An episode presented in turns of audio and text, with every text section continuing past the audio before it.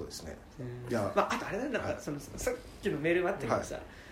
じゃあやっぱマニーにもっとスポット当たるべきだと思うんだけど、うんマニーはあんまりなんか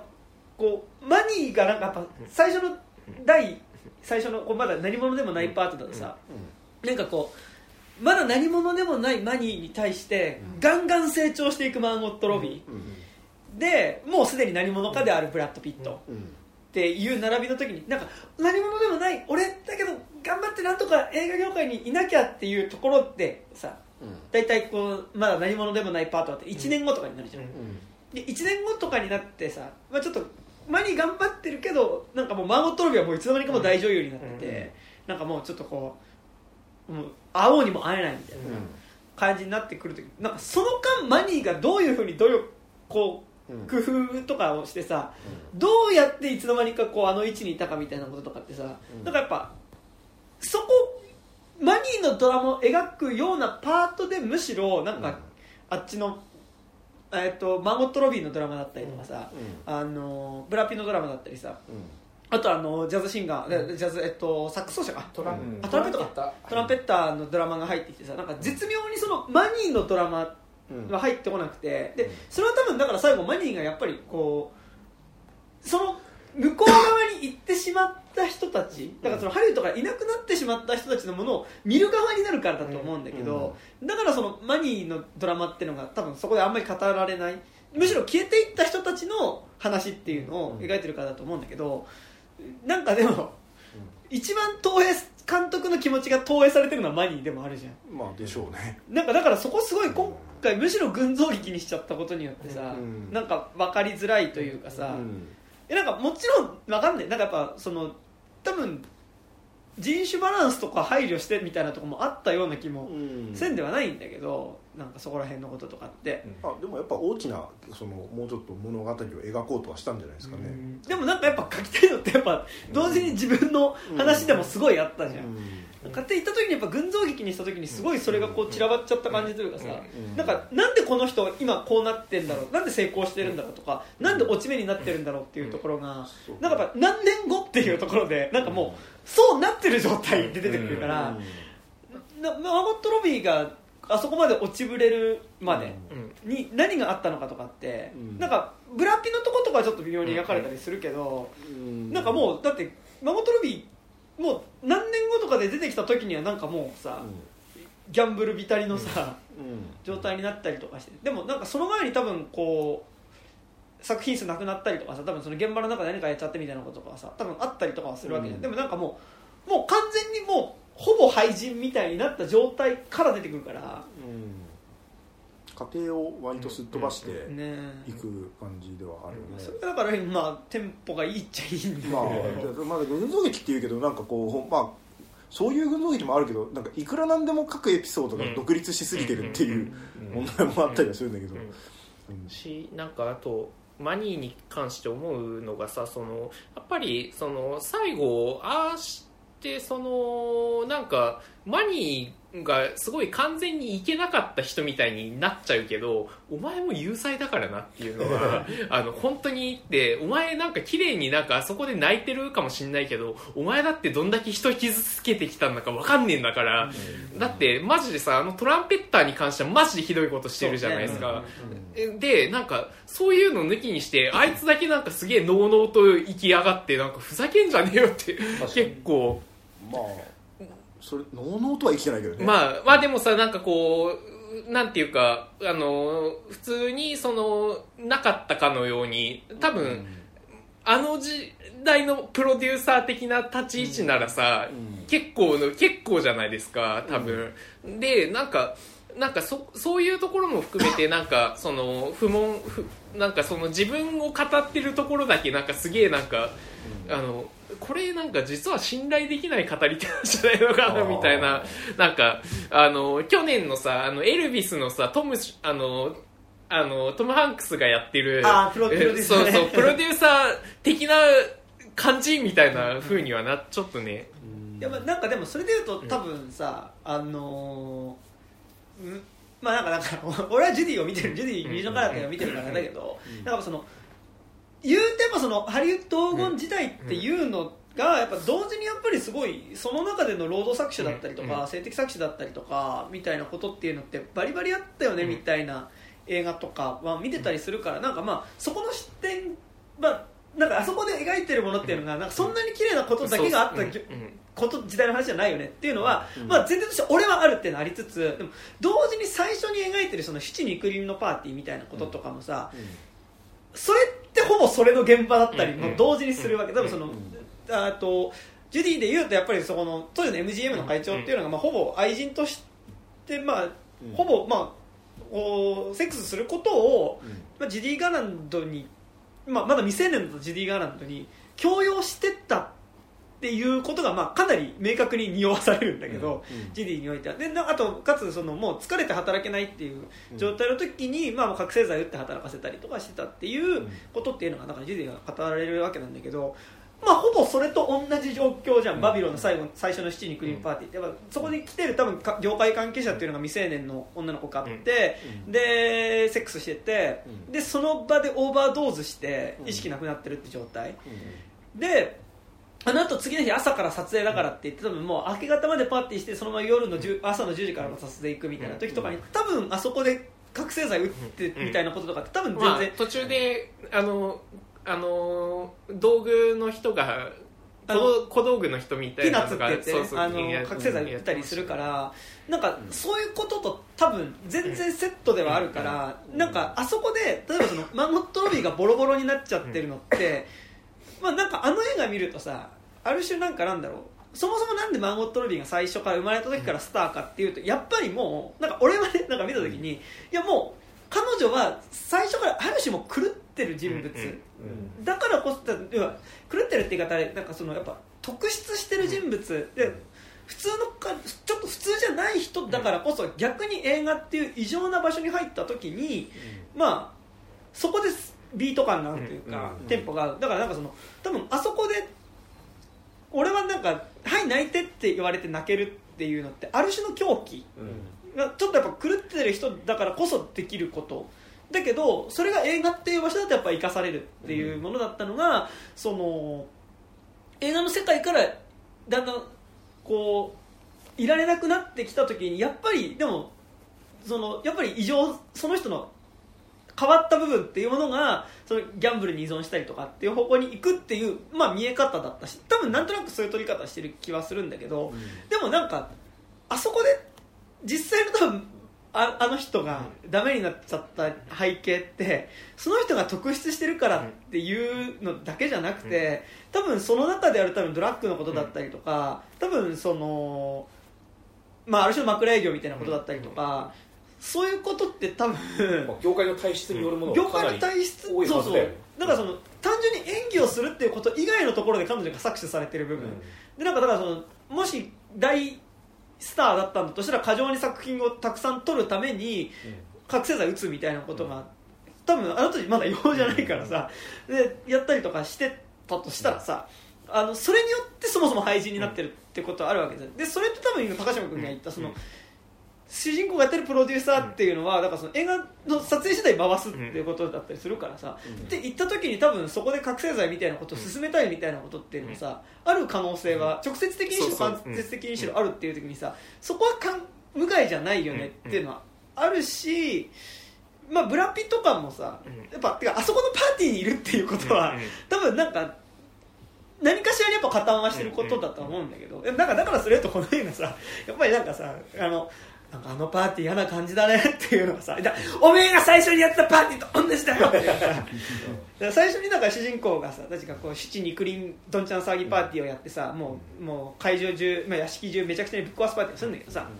で後半にまあなんかいろいろそのサイレント時代のパーティーとさ、後半その陶器の時代になった時のそのまあちょっと金持ちたちのスノップなパーティーみたいなのさ、はいこう呼ばれてみたいなのがあった時にさなんかこうマゴットロビーがそのパーティーに行ってさなんかその上品ぶったこと話してるけど、なんか後ろじゃなんかこうこう着飾なんかきちっとしたスーツ着たやつみたいなのがなんか上品な話みたいなのをなんかこうすこうインテリジェンスが溢れる話みたいなのしながらなんかケツ後ろでケツとかなんかお横にいる女の子のケツとか触ってるしなんか表面は取り繕ってるけどこのパーティーマジでクソじゃないかみたいなことをなんか絶叫してなんかこうパーティー会場でむしゃむしゃ食ってなんかこう暴れるみたいなシーンがあるんだけどそのなんか裏でセックスしてんじゃねえかみたいなさお前が最初にいたパーティーと一緒だよっつって っていうさ。まあそうね、まあ、どっちもよよくいやまあっていうか多分こうあの映画においてはどっちも多分クソなものとして撮ってるんだけど、うんなんかクソなものを最終的にこうなんかあのいや別にいやでもっていうのは分からんではないんだけどそのクソなものをししたら多分クソなものをクソなものとしてちゃんと描写しはしてると思うんだけどそれをじゃあ映画愛っていうところに持ってった時持ってくのがまずそのこのテーマとこのテーマ合わねえだろっていうのは、一番のとあるのとあといやそこに行くんその映画愛っていうのに行くんだったらその映画的なマジックがこうレイトさんも言ってるように絶対必要だったと思うんだけど、そそれもないからなんかまええでもクソだよねとしか思えないから、ああのだからあのクソなハリウッド見せられてさ最後にさこうバーって映画史見せられてもさいやでもその上後ろで。だ組み合わせがあれだあれだから終わって会場から出てなんかそれ映画見てうん。泣いて出てきてこう歩いてたらなんか知らない人に肩たからうん「マニーさんですか?」って「あそうです」ってドスッ。おて 終わるとか。狂気の桜みたいな。とかとかあもうそれかさもうもう映画嫌だとかいうもう本当にマニーがもう映画なんてこりごりだみたいな感じで言うあこれとかこれやその映画出て行ってああいい映画だったな、まあ、こんな時代もあったけどよかったなって出て行ったらなんかワインスタインカンパニーのビールが見えるみたいな、とか、あああのさ、さい最後のさ、コラージュさ、ワインスタインがプロデュースした映像だったらさあ、めっちゃいいでしょ。しかも一瞬タランティーノのちょっと映って。これがしたシェイクお前ミラマックスで割と仲良かったし知ってたよなっていうなんかタランティーノのちょっと。そうそうそう。いやでもいやそうそうするとでもなんかワインスタイン肯定することになっちゃう。そいや、だから、だからそれあでで、映画なんてパックでしょ。で、うもうなんか終わったら、すあの、それならさ、少しし感もさ、出たと思うんえでもですよ。皮肉が通じない人も多分いると思うんですそれやっちゃうと結構。まあでも、まあそれぐらいやってほしいそれ、そそれぐらいやってほしかったよね。俺が俺が見たい。バビロン。だからああやっぱでもよかった。あよくないみたいな。そう。だってさでもやっぱあそこで映画史技術の映画史つなげるっていうこととさ、あのバビロン的なえハリウッドのそうそうそう。形まあ業界体質みたいなものがいまだに続いてるってことはある種セットではあるわけだいやだからさやっぱワインスタインとかベルトルッチの映画をさちゃんとさそうだよね。いや確かに、うん。そうしたら一貫してるじゃん。急に告発映画あ、あのまあ、ラスト自体がなんかその全工程で終わってるわけでは別にないとは。思うしなんかあそこで描いてるなんつうの？あのあのラストでその泣いてる部分っていうのがさいやあの時代はなんか良かったなみたいなことのそのノスタルジーに回収されるようなものとかではなくてなんかもっとそういうこう全部清濁合わせ飲んだ上であのそこからドロップアウトしちゃった人間の涙なんだっていうことだとは思うしそこのニュアンスってもっと複雑だと思うんですよ。だから別になんかその映画史映像を流してなんかそれでなんかこうやっぱり映画って素晴らしいなみたいなことでは全然ないとは思う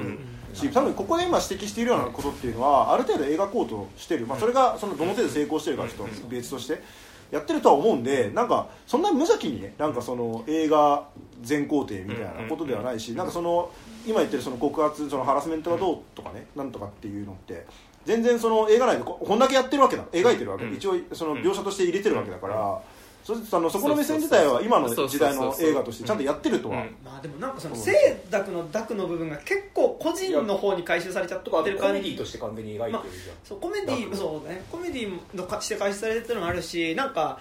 多分ママーゴット・ロビー個人のなんかこう性質によってなんかこうなんだろうあのダメになっちゃってるようなうん。感じ、側面っていうのが結構あの作品からは描き方として感じなんかその業界としてああなってしまったっていうよりはなんか結構そのあそこでマーモット・ロビー個人のなんか性格上ああなっていってしまった感じがするし、うん。なんか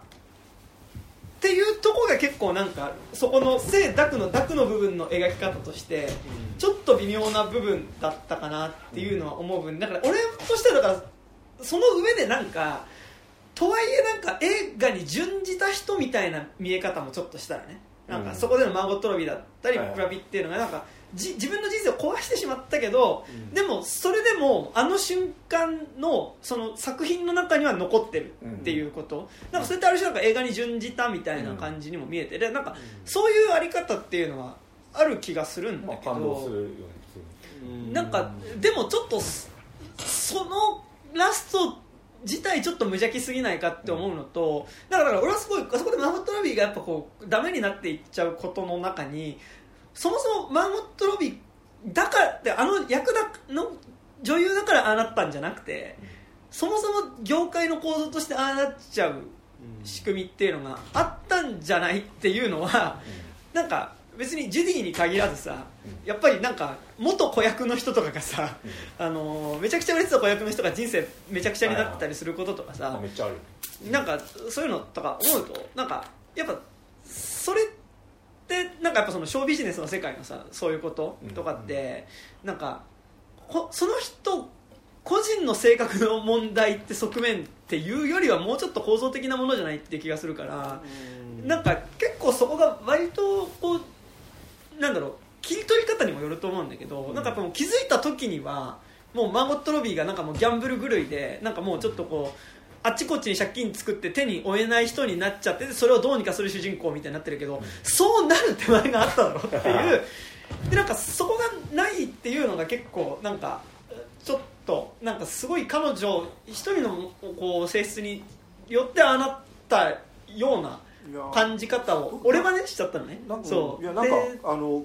まあ現在の視点から見てそのいろいろとあの業界の、えー、と問題がある、あった、まあ、現在もあるみたいなことっていうのは、まあ、それはまああるとして、うん。あの今のはこの今作におけるマーゴット・ロビーのその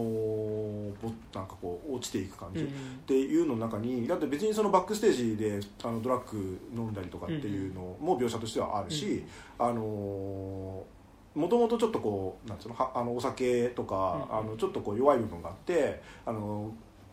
どうしてもなんかそういうこう植物的なものにうん行ってしまったりとかちょっとこうえっ、と衝動的だったりとかうんうん。する側面があるっていうところもと、まあ、普通に業界的にあのあたこ恒常的にドラッグを与え続けたりとかっていうのが当たり前になってるっていう部分は描いてはいると思うんですよ別に。だからそので別に100でその業界の性質のせいではああなったわけでもないと思うね、別にその個人の性質っていうのは絶対あると思うし、で個人の性質だけのせいだというふうにも別に描いてはないと思うから、なんか別になんか、まあ、あとまあ、とはいえあの今作でそのバランスよくが描けたかっていうとまたちょっと別問題ではあるけど、うんただまああの描いてるっていう意味では別にそのなんかこうなんていうの？あの個人の性質だっていうふうな感じで描いてたわけではないかなとは思います、なんかそう描写はある。売りに切ってる人の描写はあるんだけどうんなんかやっぱさっき武さん言ったみたいに、まあ、結構そこコメディっぽく処理されてる、まあ売りに来る人もピーナッツって言いながら売ってるっていうなんかうん。こういうふうにドラッグを売ってたっていう事実自体は描かれるけどでもなんかそれを売りに来る人っていうか勧める人がいるっていうこと自体だから売りに来る人がいてでもそれに手を伸ばすのは結構どっちかっていうとなんかマーゴット・ロビーの側からっぽくいく感じというかなんかこうそこにそれがあって取ったのはマーゴット・ロビーだったみたいな見え方にうん。なんか俺は見えてなんかそこになんかある進めたわけじゃなくてそこにあるものを彼女が取ったんだっていう、まあ、そういう場所はないんだけど、うん。なんか結構どっちかっていうとそのバランス感であった気がしてなんかその描写としてはあるなんかものとしてそれがあるってことを入れてるけどそれがどういうものだったかの描き方っていうのだと構造としては描いてない気がしててなんかそそれはそこにあったよねっていうことは描いてるけど、じゃあそれを取ったのは誰の意思によって取ったのかっていうところが結構曖昧にされててで気づいたらこうマーゴット・ロビーが気づいててあもうボロボロになっててでギャンブルに手出してもうあちこちに金借金作っちゃってるっていうのがなんか出てきた時になんとなく彼女の要素によってそうなったっていう見方が結構俺はする作品だなと思って。なんかそのもちろんそういうのがあったよっていうのの描写は入れてるけどなんかそれについて描いてたかっていうとなんかちょっと微妙だなって感じはしたかな,、まあなんか。まあ別にどこまでが本人の要素かっていうのは、まあ、まあ。判断がむずいから、うん。うん。まあ、とはいえとはいえだよね。なんかその、何？その業界のなんかそういう問題業界とか体質の問題を描く時の限って無邪気みたいななんか。うん。のがムカつくよねなんか、っていう感じでじゃあちょっともう一ついきますかね2 時間経ってようやく3通目三通目ですね2ペース第1部第2部 三幕構成ですはいえっ、と杉さんからですあありがとうございますえー締め切りを過ぎてしまった上に、やはりこの映画が書き始めると長くなってしまったため、ご都合の、えー良い時にお読みいただけましたら幸いです。すみません。ということで、まあ、ちょっとなんか、はくしくもね、あだいぶちょっと都合のいい。でもあの、このメールめっちゃ長いです。めっちゃ長いですね。はい。いきます。はい。えーっと。やばい戻るのにめっちゃ時間かかるこれ。何スクロールしてんだっていうバビロンについては、ああ、やっちまったなーという気持ちと、いやー、やるならもっとやってくれよという倦怠感に終わりがなく、未だにこの映画について語ることはあまりにも不健全であると感じます。それでも映画好きの端くれとして、チャゼ、えーチャゼッちゃんに言っておきたいことは山のようにあるのですと。はい。バビロンは、えー狂乱を描写するために、汚物とドラッグとセックスに満ちあ満ち溢れたパーティーによって始まります。しかし、まずもってこのパーティーシーンに、狂乱も空虚さも感じられず、えー画面の端々を埋め尽くしているようでいて、スカスカな人物の配置や空間演出に、チャゼッちゃんの演出力の乏しさを実感しました。そうなんです。俺すげえ感じたのが、はいはい。冒頭のパーティーシーンのつまんなさっていうのがなんかこうなんかねワンチャカワンチャカみたいにこうなってるんだけどカメラがすげえ動くんだけど、あこれカメラのなんかその何カメラのカメラマン自体はその狂乱の中に入っていってなくて、狂乱はこうなんかなんだある種なんか左右奥行きみたいな感じではワンチャカなってるんだけどこのカメラの手前側ってなんかスカスカなんだろうなっていう感じがなんかねなんか見見えるんですよねその空間の。なんか取りやすくなるそう取りやすくなりやすくみんなこうワンチャカをやってるんだなっていうのがあだから本当のレイブパーティーの中にこうカメラ1台持って入り込んだ時みたいな狂乱を見せてくれたらージャスパーノエみたいなことやれって。どちらかというと PV の撮影みたいなああそうそうそう。そうことのな。んか統率の取れた混沌みたいな感じが AI の精度が低いっていうか。いや別に生身の人間が演じてはいるんだけど。だからちょっと、まあ、ギャスパーノエって、まあ、ちょっとなんかに極端な作家性ではあると思うけど、やっぱギャスパーノエの狂乱シーンってちゃんとすごかああったし、確かにね。なんか。そこだけギャスパーノエがやってればよかった。ギャスパーノエってさギャスパーノエってさその狂乱の本当にさ悪いものも悪,、悪くも良くももうカオスとして取るじゃん、だからやっぱなんかあそこだけギャスパーノエって言ってくる。意味ねえだろ共共同監督。デミアン・チャズルフューチャリングギャスパーノエ。ギャスパーノエはい。ですね。はい。えーと、はい。えーもしかすると大勢の人が七人国のごとく暴れていれば格好好きの狂乱を取れると思っていたのかもしれませんが、カメラを通して我々を圧倒する狂乱とはたったのそれだけでは、えー、現出しかねるのです。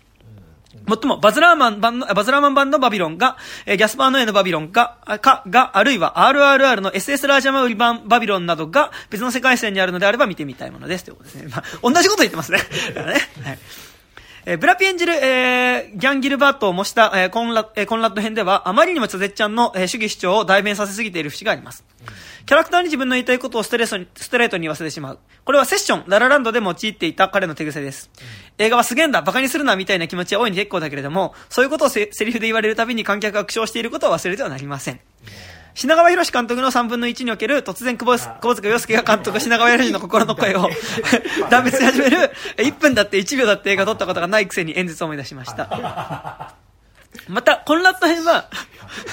また、コンラッド編は、ブラピの演技力、かっこ彼もコンラッド、コンラッド同様にアルコール中毒でしたが、によって、なんとなく干渉に耐えるシーンがあったりするのですが、実のところ、このコンラッドのエピソードは丸々カットされていても、本編自体は成立させることができます。逆に演じ、え演者がブラピでなかったとしたら、ありきたりで要要領を得ないワンパターンでステレオタイプな話運びにより、えー運びにより一層の苦痛を覚えていたかもしれません。このようなありきたりで要領を得ないワンパターンさは、例えばハリウッドハリウッドで最初に有名になった中国系の女優、アンナ・メイ・ウォンを模したフェ,、えーフェイズーや、黒人トランペット、黒人トランペットのシドニー、メキシコ系移民の主人公マニーの物語の全てに共通して指摘することができます。特にフェイズーの、えーマジカルアジアン感はステレオタイプの愚の骨頂で、そうやってハリウッド黄金期のあの名優をただなんとなく登場させているだけで物語を物語った気になってしまってはなりません。チャゼッちゃんの、作家性であり弱点は、主役の二人の関係性以外は描けない、もしくは興味がないというものがあり、これは特にララランドで顕著となりました。思えばバビロンではあのネリーのバカな父親の適当な、えー、バ適当な、えー、バカな父親描写だったり、麗しき愛しのルイーズ、えー、麗しき愛しのルイーズ・ブルックスを侮辱するかのようなコンラッドに銃を向けるボブ、ボブヘアのハンガリハンガリー人の妻の適当な扱われ方だったり、あ、確かにね。どうしたって脇役を描けていませんし、描きもありません。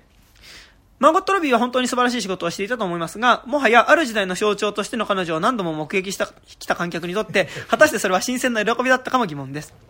彼女は素晴らしい女優だと思いますが、マーゴット・ロビーにいろいろと託しすぎです。もうワンハリのシャロシャロン・テートで、か、えー、括弧書きの現実が、え、アクチュアリティは、え、総括されたと言ってもよかろうに、まだ彼女にこういう役をやらせてしまうのかと感じます。うん、だから、ネリのモデルとなったすぐに泣ける女優、え、クララ・ボーを演じていたとしても、そこに何らリスペクトは感じられません。う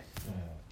何よりもハリウッド黄金期の俳優たちが全くもって当時の俳優の顔に見えない。見せようとしていない開き直りっぷりはいかがなものでしょうか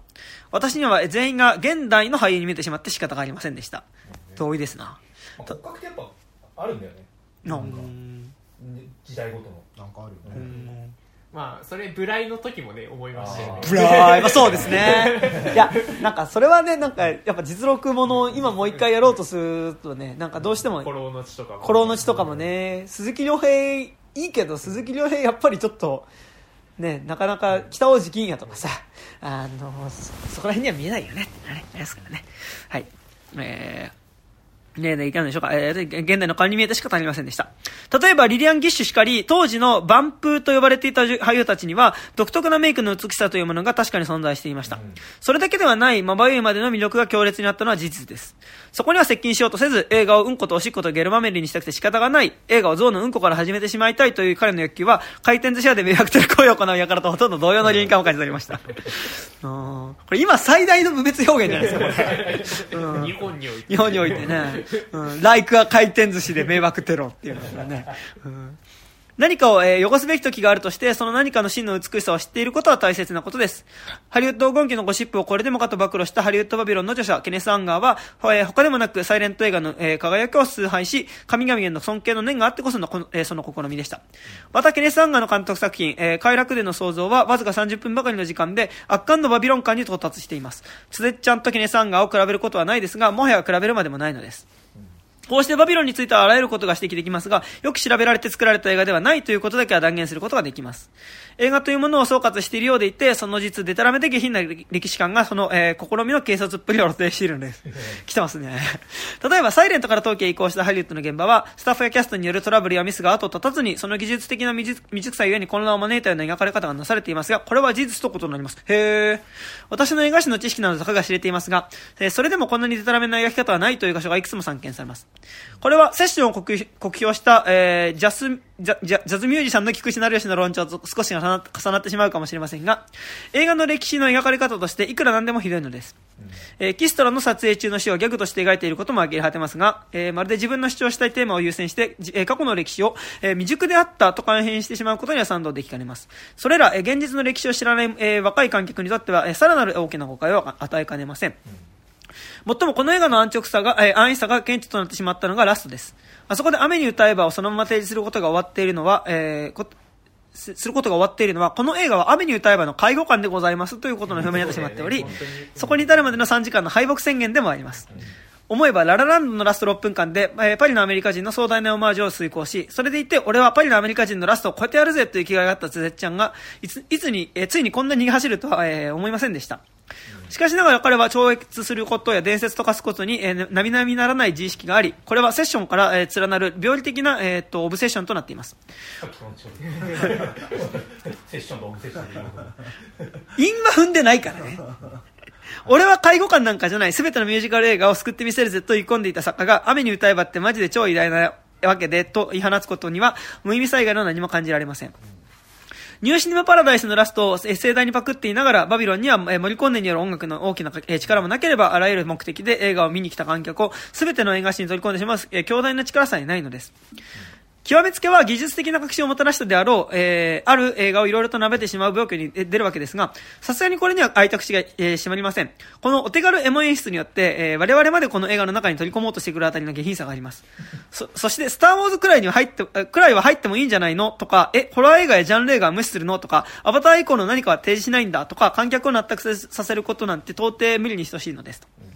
もちろん、サイレントから陶器への移行そのものと映画館から配信へと移行しているかのような現代が繋がっていることはわかりますし、それでも映画はなくならない、そして俺が映画を吸ってみせるみたいな気持ちも、まあいいでしょう。ところが、この冒険はそれまでの3時間の物語をないがしろにしていることに他ならず、前日した通りラストのエモ演出を優先、信頼してしまったことによるか失敗となっています。まるで、ゆっくりレイムです。かっこゆっくりマリサだぜ。と、ゆっくり AC 解説が3時間あった末に、最後の最後で、そして私がアップ主のチャゼルですと、アップ主本人が出てくるような自意識です。さらにそのゆっくり解説の中身も間違いだらけで、視聴者からコメント欄で指摘されているにもかかわらず、そのことは分かっています。あえてですみたいなアップ主の編集を目の当たりにしているかのようです。それはそれで一周回って会議があるのかもしれませんが、チャゼッちゃんはちょっとエモエモに執着しすぎて、エモのためなら何やってもいい。他の全てをないがしろに、犠牲にしても、えー、犠牲にしてもいいやというぐらいの作家なので、それが見事に失敗したと言っていい。えー、言っていい、言っていいバビロンは、やはり彼のフィルモグラフィーでも重要な作品であると言えて差し支えないでしょう。辛辣ですね、これね。とはいえ、バビロンの失敗は、えーまっすぐに自分のやりたいことを突き通した上での無邪気な失敗であって、そこにチャゼッちゃん自身の疑いがないことは歴然としています。己の才能才能を疑わず、肥大化した自意識にあがら抗うことなく遂行され、やがてその試みが民たちに拒絶される、えー享受されないということは、端的に言って僕の2021年年間ベストのキャッツと告知しています。そう。そうか キャッツの方がちゃんと失敗できたと思う。ちゃんと失敗してほしかったよ。ねチャゼッちゃんもキャッツ、あと、なんか、ちゃんと、キャッツはフェティッシュがあったよね。そううんまあね。キャッツの話はまた長くなるチャゼッちゃんもキャッツの監督の、えートム・ファッキン・フーパーも、それぞれに商業的、批評的に成功した映画、セッションと英国王のスピーチがあります。過去僕は、あの当たり前のミドルネームみたいな言わないで僕は、えー英国王のスピーチが、えー大嫌いですが、そしてセッションララランドのファースト、えーフェッションララランドファーストマンという3本の後の4本目に、バビロン、英語校のスピーチ、レミゼラブル、リリのすべてという3本の後の4本目にキャッツ、あ、えー、そして、セッションララランド、ファーストマンという3本の後の4本にバビロン。英国王のスピーチ、レミゼラブル、リリのすべてという3本の後の4本目にキャッツという、まの4本作、4作目においてあまりに懸念にし、えー、け、懸命に失敗してみせ見せているのですと。シネフィル陰謀論者のこれ、そうです。これちょっと、セフィル陰謀論ですよ、これ4ね作。目で必ず失敗するシャマランで言うとビレー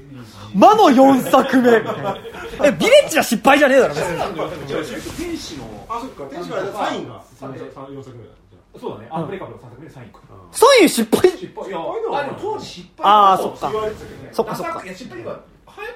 流行ってはいた。のヒットはしたんだけど大酷評された。ななるほどね。5年ね。まあもう今はもう大傑作ですけど、はい。今やってか当時も大傑作でしたけど。陰謀論ですよこれは。魔の4作目説。そう。そうですね。やりすぎ。やりすぎとですよ。魔の4作目。ご存知ですか？都合のいい情報なんか集めてきやがって。あのラランドの監督の新作ですと、あのレ・ミゼラブルの監督の新作ですというキャッチーさは、より一層4作目を失敗させたような要因にな要因の一つになっているか、かと感じます。単なる失敗作を取れてしまう以前に観客の期待値がそもそも底上げされていたり、監督自身が俺は才能があると過信していることに疑いがないので、より失敗としての美しさは 高くなっているのです。えこうした現象は個人的には大変興味深いとこことからで、魔の4作目はある前提なんですけどね。僕はチャゼちゃんとフーバー両者の 5, 5本目が早く見たくて仕方ありません。えだってトム・フーパーってさまだ4本しか撮ってないの？キャッツの後って撮ってええって。か何？え1作目が英国王のスピーチなの？違うでしいや確かそうだろょ嘘？そんなはい、えっ、と、あえっ、と、おいおいおいおいおいおい、えっ、と、えっ、と、はいはいはい、えっ、と、えーと、待って、えー。英国王のスピーチ、レ・ミゼラブル、リリーのすべてという3本の後の4本目にキャッツって書いてあるんで。あじゃあフィルモグラフィーの1本目がだって英国王じゃないでしょ。だからあれだよなんか恣意的に1本目を。あれなんかえっと1本目ではないっぽいですね。あ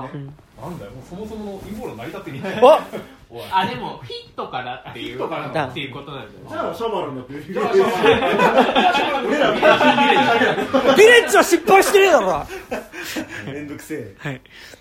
えー公式継承は個人的には大変、えー早く5本目にだけしかありますと、おそらくバビロンとキャッツを同一化する持論も、その2人の作家の魔の4本目に関する持論も世界のどこにも存在していないことでしょう。あ、4本目じゃないんだあ、でもあの、ちゃんと、あこのボールを持ってしてって書いてある。このボールを持ってして僕は世界中のバビロン票の全てを超超越してみせるぜという試みに成功したと言っても過言ではありません。えーなんかそ、なんかその、世界中のバビロン批評っていうのもなんかちょっとこう、なんか規模がでかいんだかちっちゃいんだかよくわかんないですよね。えー、チャゼッチャにもこれぐらいしてほしかったものですと。ちなみに見ている間リスナーとしてはあ早速高島さんのワースト候補なんだろうなと思いながら見ていました。期待していますと。あ案の定多分年間ワーストには入れると思います。ね また一緒に鑑賞した恋人は終わりやいないや面白かったよねという話。作品のあらゆる敗北を認めながらもシャゼル可愛いやつじゃんかと彼女なりにバビロン洋画であってもう一度見たいなと思うほどらしいです。別れた方がいいんじゃないで。す かその恋人に向かって今回の放送を聞かせた方がいいかは、まあえー追って判断いたしますということで、まあ、聞かせない方がいいですね。今この瞬間になりました。いやいやあのここの瞬間っていうかもう始まった時のもう感じからもう聞かせちゃダメな普通に酷評してる分にはいいけど別れた方がいいってう聞かせられない見てた恋人がさ何？バビロン見終わった時さ面白かったねって言ったらどうなる？いや俺？別にいいでしょでもそそこは仲良く議論できるカップルもいるんじゃないですか、俺俺エイプリルフールズ一緒に見に行って面白かったって言って出てきたことありますよ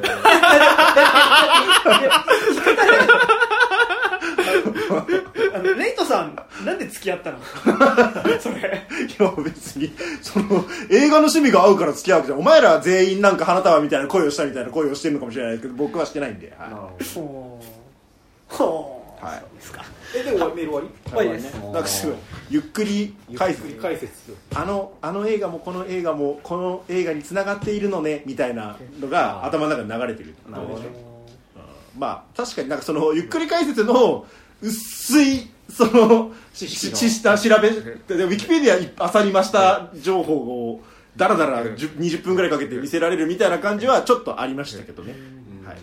なるほど。まあ、でもあまあね。まあいやでも今更言いづらいですけど、なんかそのだからその好き嫌いなんかそのき好き嫌いでその嫌いかって言われると俺別に嫌いとまでは言わないんだけど別にバビロンって 俺それで言うと、うん何？面白いかつまんないかとかで言うと、別に面白くも見れるとは思うんだけど、ん。映画ってそうじゃねえんだなって。でもなんかだからそうだだから俺は、ん。見れた。全員なんかすごい全問答みたいな。むしろなんか見てる間苦痛だなっていうがもっと全然あるんだけど、あるねなんかスルッと入ってきた。の、うん。あスルッと入ってきたんだけど、うん。なんかなんかあ何見てたんだっけって感じだった、終わった後なんか、食べた後に。なんかさよくあるじゃん。なんか映画なんて面白ければいいんだよみたいな。のって、うん。確かにそうだとか思ってたんだけど、ん。そうじゃねえんだ。ななん。か面白くされたとてすごいテンポ良かったから、うん。なん。かげでも劇場出た出る入る前と出た後のうん。自分が何も変わらなかった感じですあいいねそれ映画に対する最高の武別表現だね全く自分は変わらなかった、劇場出た後に何も変わらなかったですよね。そう。まあバビロンを見たことなんて、あね、朝食前のコーヒーブレイクと何ら変わりないいやなんかあのバビロンっていうかまあなその要はこの別にさ何も変わらない映画があっても別にいいと思うわけですよ。そのねあのアイスロード見た後に別に人生変わるわけではないわけ。でもさだから。あアイスロードはさ、はなんかちゃんとああ面白かったっていうのいやがあるわけじゃん。でこれさそう。なんかそのさ、はい。あの残したいじゃん。そう残したいテンションで作ってるじゃん。そうだからそうあの終わってあ面白かったって出ていい映画のテンションで作ってないじゃん。だからバビロンの問題点っていうかバビロンっていうかあの多分デミアン・シャゼルの映画あの、まあ、でかつある意味そのシネフィルに嫌われがち監督の共通したテンションでもあるとは思うんですけどなんかその映画史になんか一本こうくさびを打ち込んでやるんだみたいなテンションでぶち上げてる割にはこれなんだみたいな感じのディスられ方ですよね割と。あとさなんかなんだろうあの言い方あれだけどさ、うん。あの多分オタクじゃないじゃん。まあいやまあオタクはオタクなんだと思うんですよ。あほんなでもやっぱフェオタクチはなオタクって何？どういう意味？それ何？ジャンル映画がすごい好きとかそういうこと？いやなんかあデミアン・チャゼルこれすげえ好きなんだっていう感じとかでなんかなんかその俺は映画史に直木したのぜみたいなのはうん。感じるんだけどなんかどの文脈でみたいな感じっていうのが。まあ確かに。うんなんかかそうなんか好きならばさなんかこうこれどうしてもやっちゃうんだよなっていう手癖みたいなものってあるじゃないですか、でまあ手癖ってあの、いやカメラぶん回すとかの手癖はあるんだけど、じゃなくて例えばそのノーランで言うと、なんか油断するとすぐ007やりだしたりとかする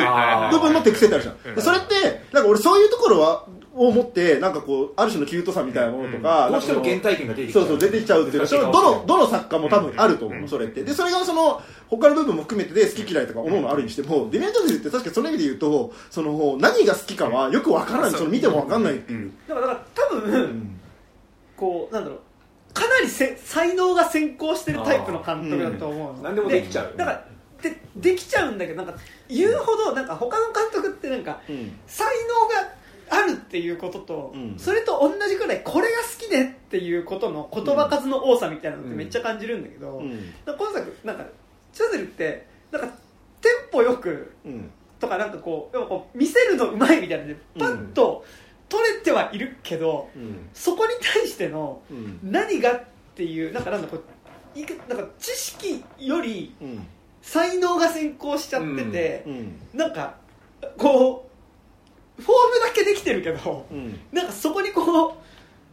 うもものとかうん。やこう知識だったり情報がついてこない感じというか。だからすごい嬉しいですよ。だからだから例えば僕とかはなんかその才能がないからその好きなものとかでその自分を武装しまくってうん。体当たりみたいな方式しか取れないわけなんですよ。ででもチャゼルはそういうの持ってなくても才能だけドーンっていけちゃうわけじゃないうん。別に引用とかそんなないけどセッションすげえやみたいな天才だからねみたいな感じだけど今回そいつがいろんなこう好きな好きななんかこうサンプリングとかをやった結果うん。一番面白くないものが出来上がる。なんかでも 俺なんかでなこのなんか、あの、でも才能なんかこれでなんか才能なんかここの実力でいけるっしょみたいなうん。感じでガンって出してくる、なんかその強者の機能みたいなのは、強者の機能っていうか、その上での才能ガンみたいな感じで出てくる出し方は映画に限らず、うん。結構あんま好きじゃなくて、なん。か さあり方としてなんかね、うん。そのていうかでもなんか僕なんかそこもありなのよ。なんかそのなんかチャゼルに対してなんかすごい思うのがそこまでかっていうかなんか。いやいやなんかさいやそそれこそさ本当になななんだろう。それこそそのえなんなんだろう。その映画がさどこのが一番ピーク時かはまだわかんないけどさ、うん。でもさなんかえピークいってる？みたいな。なんか、なんかそチャゼルの映画見てやっぱなんかうまいまではわかるんだけど、すごいまではいかない気がして、なんかセッションと僕セッションとファーストマンすごい大好きなんですけど、あのセッションって要するにこう処女作処女作であるがゆえのそのかましが、あのすごいよく効いてると、うんうんうん。であの処女作から予算グッと与えられた時のかましとしては、ララランドってすごい多分その、一番上手にかましが決まってて基本的に多分このデミアン・チャゼル、まあ、そこら辺がちょっとノーランと並べられるところだと思うんだけど、そのかまし監督ではあると、うんでただノーランってもっと計算してかましてくるんだけど、なんかどなんかねやっぱ今回見て思ったけどなんかどうも若さもあるのかもしれないけどなんかそこまで計算してかませていない節がうん。わかんない。もしかしたらバビロンに関して言うと、あのなんかどうもね漏れ伝わってるところによると、そのそもそもの制作体制自体に結構問題がうん。結構あったっぽいと、うん要するにこうど思い描いてたようなこう作り方をできるような体制でもちょっとなかったような話も聞くので、あのまあ、いろんな意味でその自分自身がハリウッドのその巨大なや、ね、なんかこう濁流の中に飲み込まれていく映画を撮っているという中で濁流に飲み込まれていってしまったような節もあるようではあるんだけど、まあ、ただ今回のに関して言えばファーストマンとかがその IMAX カメラと 16mm カメラを使ってとかその月面着陸と彼岸と志願の話を並列してやりますみたいなことの部分のコンセプトがすごいはっきりと決まってたのに関して言うと、まあ、今回は割となんかこうそもそもそこの作戦で負けてるというかなんかその映画史のあの最終的なコラージュの洪水によってそのそれまで見せられていた「サイレントからトーティーキの、えー、とハリウッドのもうあらゆる競争みたいなものっていうのがそこにこう全てでもそういうことですら全部フィルムとして最終的に残ってしまうみたいなことを含めた映画の巨大さみたいなものを描こうとしようっていうコンセプトなんだとするとあの多分結構そこの作戦で負けてる。あのもしそれ本気でやるんだとしたらあそこのコラージュをあの処理したのは多分間違い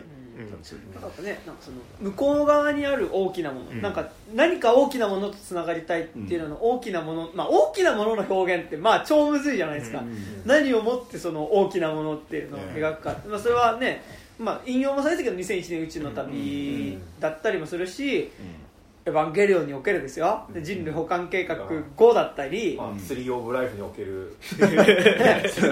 旧石器時代とか。なんか恐竜恐竜から。だったりなんかその大きいものってさ。だからファーストマンはその大きいものって多分と描けてた気する、うん。そのむ悲願だもんね触れちゃった何かみたいな。うん。向こうみたいな大きなものっていうのを描けてさ、うん。じゃあやっぱその大きなものってうん。そういうにはねなんかやっぱ、ん。あまりにもちょっとこう商業的すぎるというかさ、なんかあの友達のライブとか見に行くとさ、うん。結構あの映画の名シーンみたいなつないだ VJ する人とかね、はい結構言うんですけど、どんな映画がつながれるんですそれこそ2001年宇宙の旅のかさ あの人工衛星とかさはいアキラとか。つなぐんだよな。つなぐんだけどなんか本当になんかね、はい。VJ 見てるみたいだったなんか後半なんかね。そう。うん。そうね。でなんかでそういうののなんか VJ とか見るとなんか文文脈なくかっこいいのつなげてみたいな、それってなんかでもやってる音楽ジャンル的になんかある種とこベーパーウェーブみたいなやつあるじゃん。まあ確かにそれとなんかむしろちょっとこう大敗的っていうかさ、うん。なんかこうある種全部の価値がなんかこ虚無に。う、む無理化されちゃったもののなんかただその記号自体のかっこよさだけをつなげるみたいなのでやってたりとかするから、まあ、これ友達さんなんだけど、ああ確かに友達友達さんの VJ とかそうなんだけど、なんかとかはまあ分かるんだけどさ、これはむしろそのそういうもののつながりの虚無さとかじゃなくてさ、本当に大きな歴史としてそれやってるわけだからさ、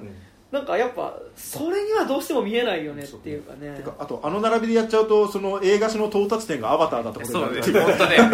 地獄 だ本当ですよ。結構やだ。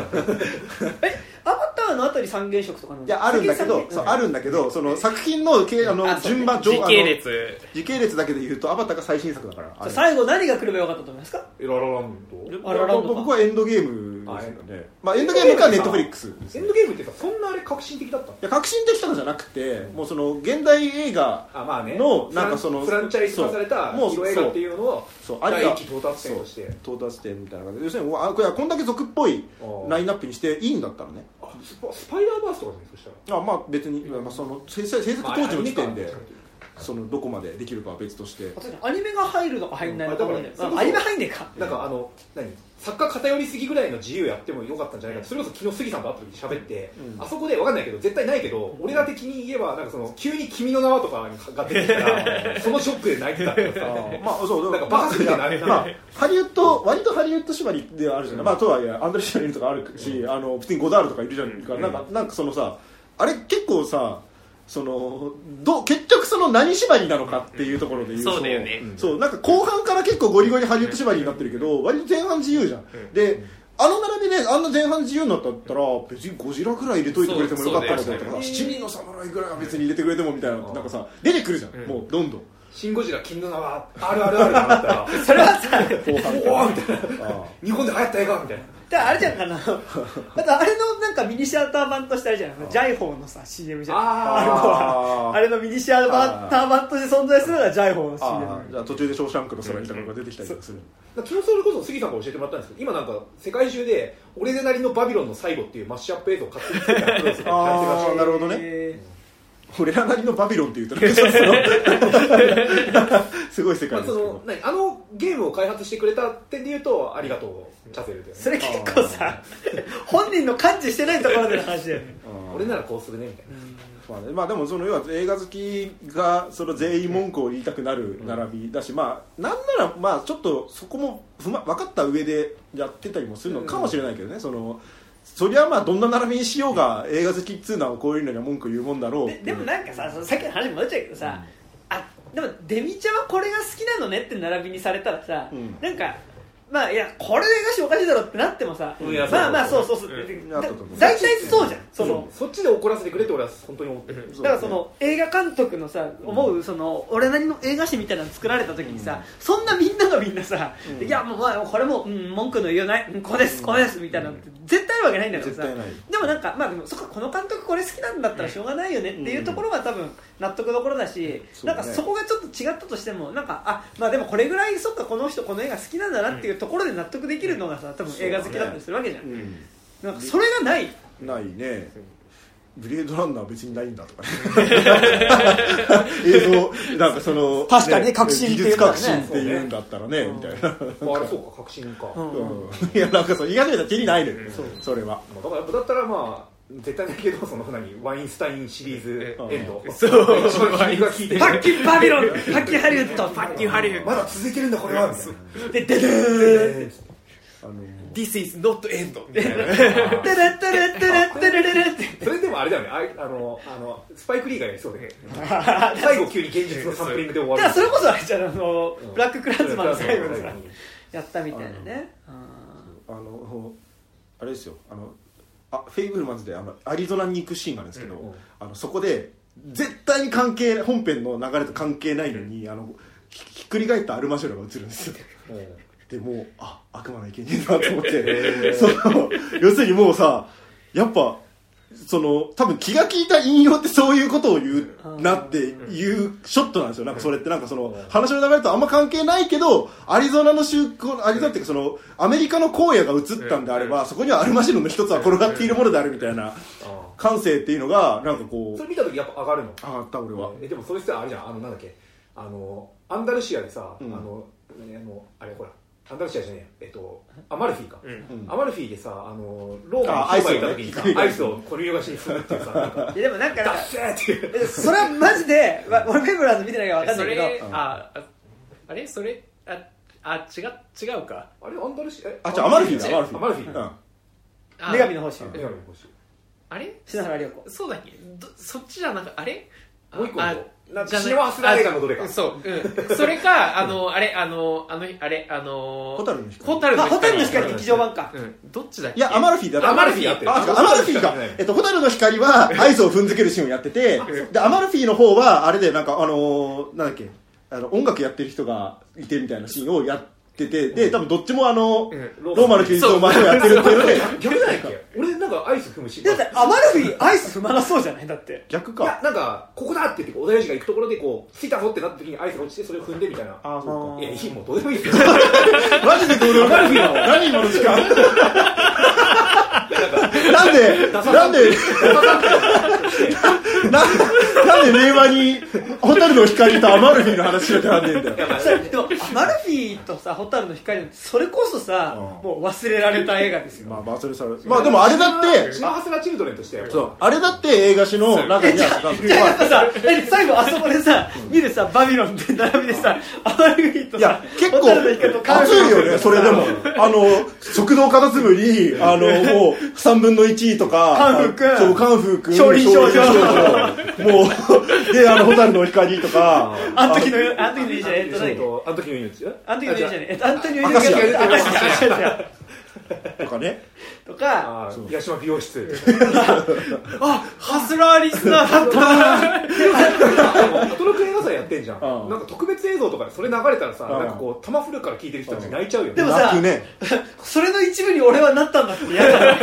でもやっぱねいやいや、せいだ為替のもんだよっていうのとね。背ダックのさダックの部分が。多すぎてさ。それだから泥水すぎるよ三角締めさんとかが客席で見て泣いてたらあ確かにみたいな。今レギュラーメンバー。でもさそれの一部に自分がなったってさむしろなんか資本の犬になり下がってるゴミテレビ局映画の一部に俺もなったの。だって世界の亀山モデルみたいな話じゃんそれ。いやでもその向こうに歌丸さんの姿が見えてくるわけじゃん我々なんか。文脈で。そてかまあ、そうの文脈じゃん。そうだね。えでだから、もでもその時に見えてくる歌丸さんってさ、その批評してきた時の目線を自分に向けてるんですよ。まあそうか。いや違う。なんかでもなんかそのそそういう映画らを通じてこう作り上げられたそのコミュニティなり関係性っていう、てかだからここここの4人だって多分そうなんだよ。まあまあ 俺らはホタルの光とかアマルフィによって今この関係性を手に入れたでもさ可能性があるんだそれによってさ自分で作った映画がさ、うん。最終的にアマルフィとかになるからさ歌丸さんに酷評されるっていうさ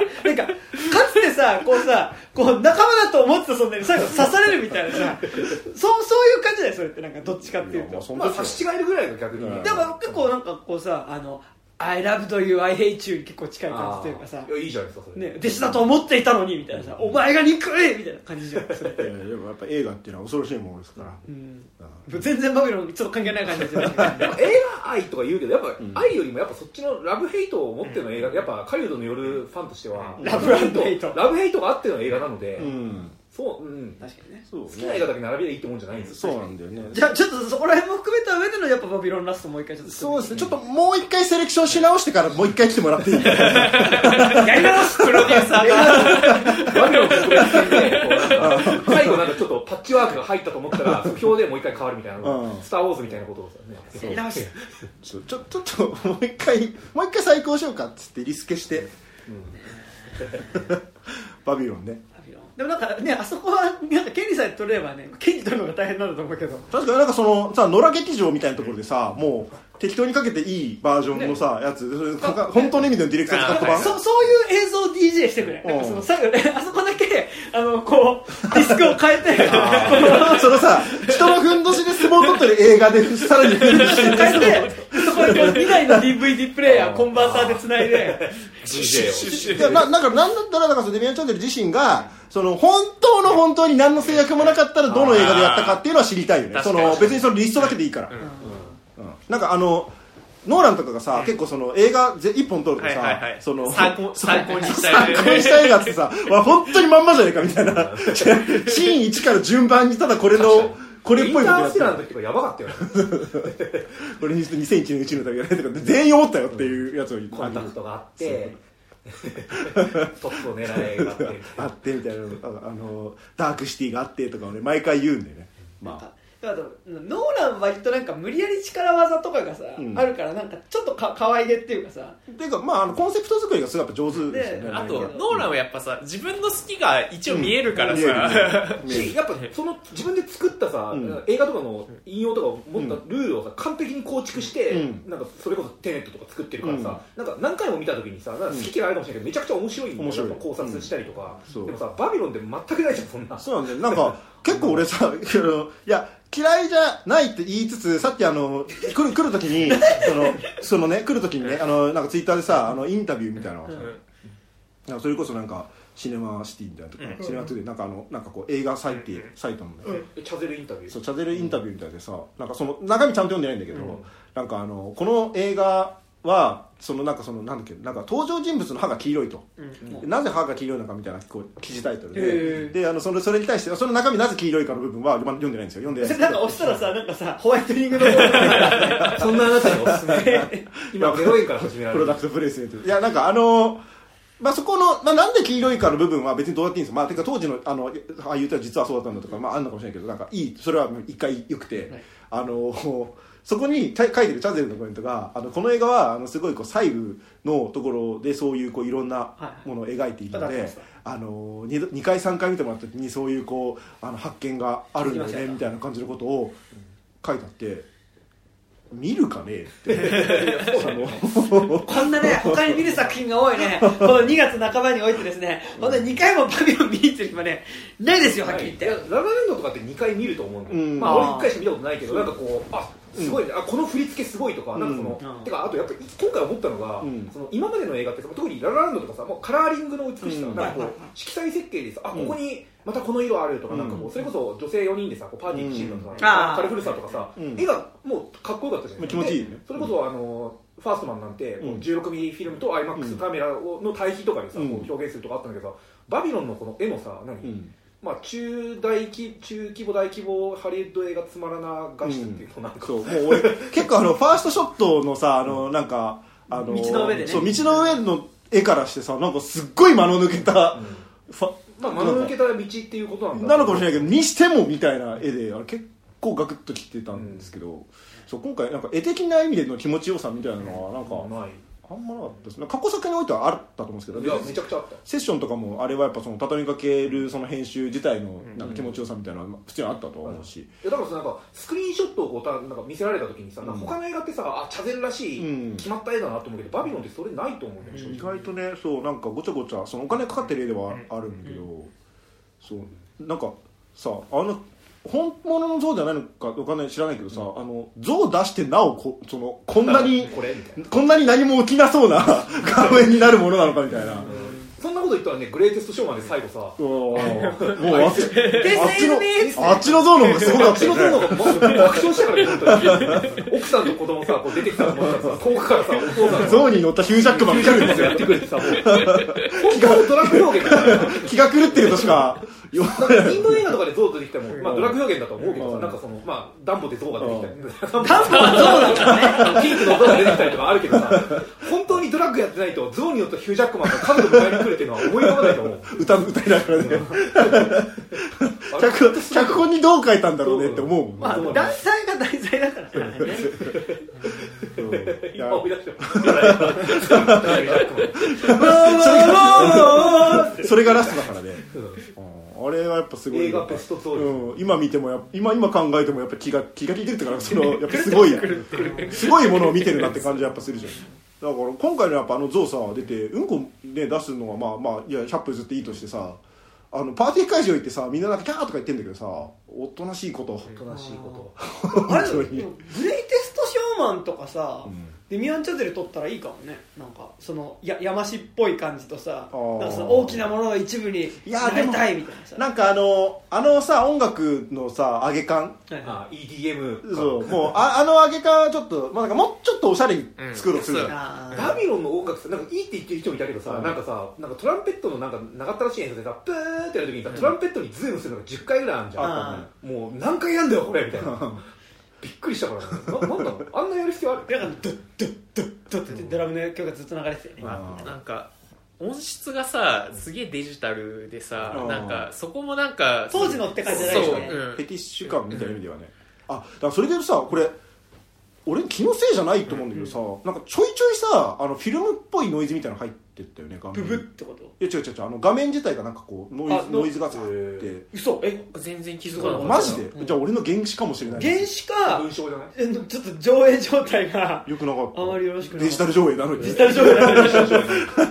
フィルムの状態が良くないために。フィルムノイズは入んないだろ。う。こういや。バックノイズは入るだろうけど、デジタル上映。そういやだからさデジタルだからその要はそのフィルム自体が実際に気づいてるわけじゃなくて本当にそのさ素材自体にい入れてないとね。ないと思うんだけど。そうなんかたまになんかシーンによってなんかこう一瞬なんか35ミリフィルムのあのノイズ化みたいな。タランティーノみたいなことしてたの？そうそうそうそう。いや俺だから途中でそこにちょっと興奮しちゃったんですよ。なんかあの要するにこの映画はその映画史のね8ミリフィルムであの16個まで撮ってた時代からあのどんどんねこう時代が進んでいってでトーになってで16ミリフィルムになってでそう24ミリになってっていうのをちゃんと一応月中のドラマとして描いてますとそのドラマが徐々に最終的には35ミリフィルムの質感ので映像になっていって最終的にこれはもうそのちゃんとこう35ミリフィルムの映画としてあの最後の方にこうねドーンって出てきたらなんかあすげえなんかそういうやっぱメディア感みたいなものを込みの映像作りっていうのはやっぱ今の時代やっぱあるよなって。それはちょっとデミアン・チャゼルに提案したらい。いじゃないですかそう俺か勝手に自分の脳内で出来上がってる俺の理想のあの 多分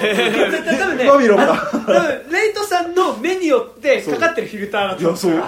めっちゃ興奮した。んだよちょっとなんかデスプルーフみたいな感じに見えたんだじゃん。そうそうそうそうそう。だからしかもそれが後半からね徐々に。あの第3幕ぐらいから。幻覚でこうそれ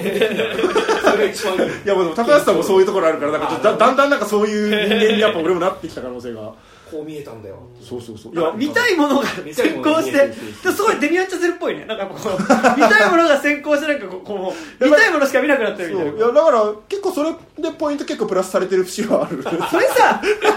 あのー、そ れバビロンの評価にもう何だってありきる。それ多分あの何も映ってない光ってるスクリーンとか見せてもそのうちなんか高評価しだすまあそうであった可能性すらもうあるもんね。でもすごいなそれ全っぽいね。なんかもう何も映ってないスクリーンをずーっと見ててもさでもそのうち映画が見え始める。マウスオブバットですよ最後じゃん。そうね。俺は真っ暗な東宝シネマズのスクリーン11にいただけであってお客さん終わってますよ。ああああいい映画だったな。えでも最シネフィルタルボの最後はそうなりたいよ まあ、ジョン・ケージのね4分33秒的な。ああなるほど。確かに。マスマッテスのラストは理想のラストですからねやっぱり。うんうん。あ映画史上最高のハッピーエンドじゃないですか、まあ、映画好きとしてなんか映画好き映画としては。そうね何その本をなんか本を出せばみんな読むって言って、じゃあ本を読めない者には映画があるってあれ本当なんかすげえ好きなセリフで、うん。あそういうことじゃないですかなんかその、なんかよりその下船な何メディアにどんどんこうさ落ちていけばもうたくさんの人がうん。どんなバカでも見るようになるぞっつって、うん。最後映画館行って何も見てないスクリーン見てポップコーン食いながらさ これはマウスオブマットですよマスマスマッテスの話ねいやまあそうだからなんか結構なんかあの途中であとあのこれ別になんか多分誰も感動しなかった部分だと思いますけど、あのこの映画の撮影ですっごい独特だったのがあの多分わざとだけど、あのフォーカスがちょいちょいその撮影してるそのなんつうのワンワンカット内でフォーカスがあのあの甘いとかはあるんですけどじゃなくってその撮ってる最中に役者動いてないのにフォーカスだけがずれていく時があるんですよ。え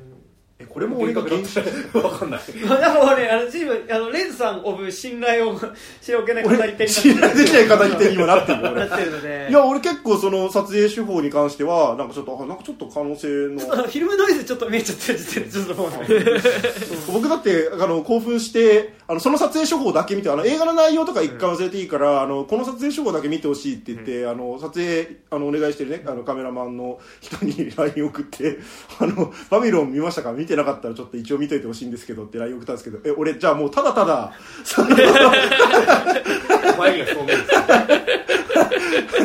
うん怖い LINE 送ってそんなそんなんなかったんですよっていう僕でもいいですねそれだから最後のさあのね映画の48本がさ自分の好きなのにどんどん見えてくるようになるわけでああそれすごいね鍛錬していけば鍛錬俺たちとさあスクリーム今回入ってんだ結構聞いて薄いクレームやっぱ入れるよそれいいね。なんか、そのさバビロンの感想を話してさ最後のさ話してるのにさ明らかに出てないはずの映画を相手がし始めるっていう話。そうそう。あとあの結構あそこの中でブレアウィッチプロジェクトがちゃんと入ってるっていうのが結構分か ってるってっていう ざわざわする。あの映画好き怖い話。この間バビロン見た友達と話してたけどバビロンってなんか彼が見たバージョンにはブレアウィッチプロジェクトが入ってたらしいですよ。でもねおかしいんですよその後バビロン10回ぐらい何回もうん DVD 確認したんですけどブレアウィッチのシーンなんてうん。入ってないんですよね。まああの千と千尋のあの幻のねさあ家帰った後があのパズーがねシータのとこに再会しに行くシーンがある行くシーンそれはあのあのテレビ放送まであったやつだけどね。あ透明がねたあったやつとかみたいなのを見てた可能性がある。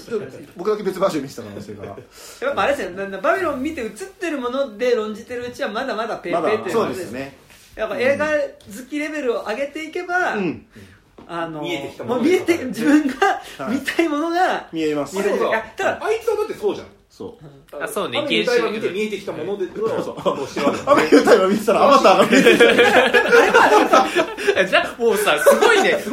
バビロンってさもうさ俺の映画見て俺の映画見るなってことでしょだって。あれは多分初心者向け用に一応補助線で映像が入ってる。あーそうね。本来のバージョンは多分あそこでもうね多分ねの白い光だけがスクリーンに映ってる状態いいに恐怖みたいないね。僕あのあれですよ。あのショーシャンクの空にのすごい好きなシーンでさあの独居房に1週間入れられるみたいなところでうん。お前何したんだって言ったらさ頭の中で音楽を聴いてたのさみたいな言うシーンがあるんだけどそれですよ。バビロンを見ながら別全く別の映画を。すごくねここさ最後5分ぐらいさ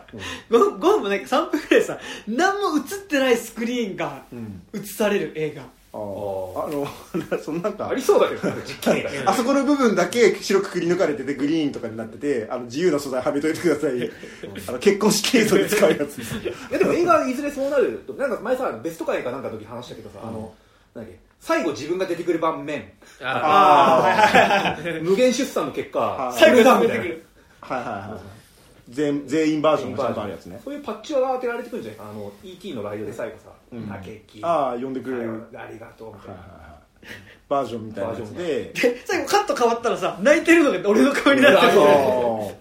まあ、てかその自分を映してくれるみたいなね。それだから「エド・ベーバーゲリオン」で庵野秀明がやってた。ああ。あそうお前らの姿だ。パーパーパー。パーこいつでしょこいつ。ああそう。こいつこいつね。てかそう俺それで思ったあのラストでさあの観客席映すじゃないですか、でなんかそのさなんかさまあそのそういう意図なのは分かるんだけどさなんかあの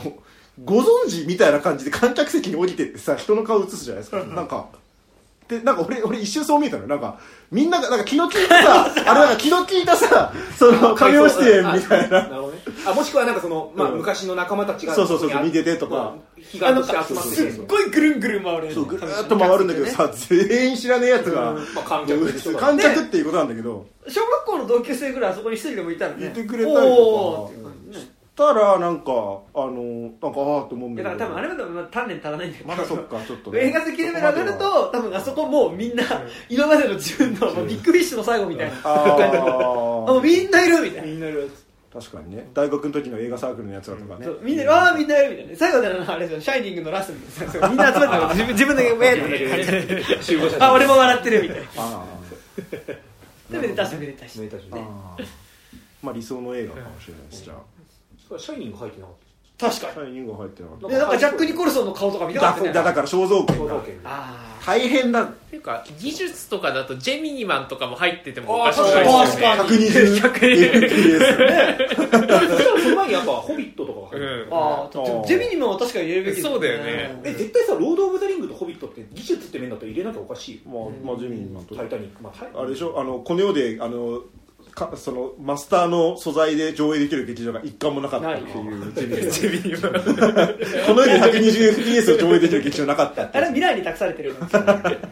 そんなそんな漂流そんな漂流教室？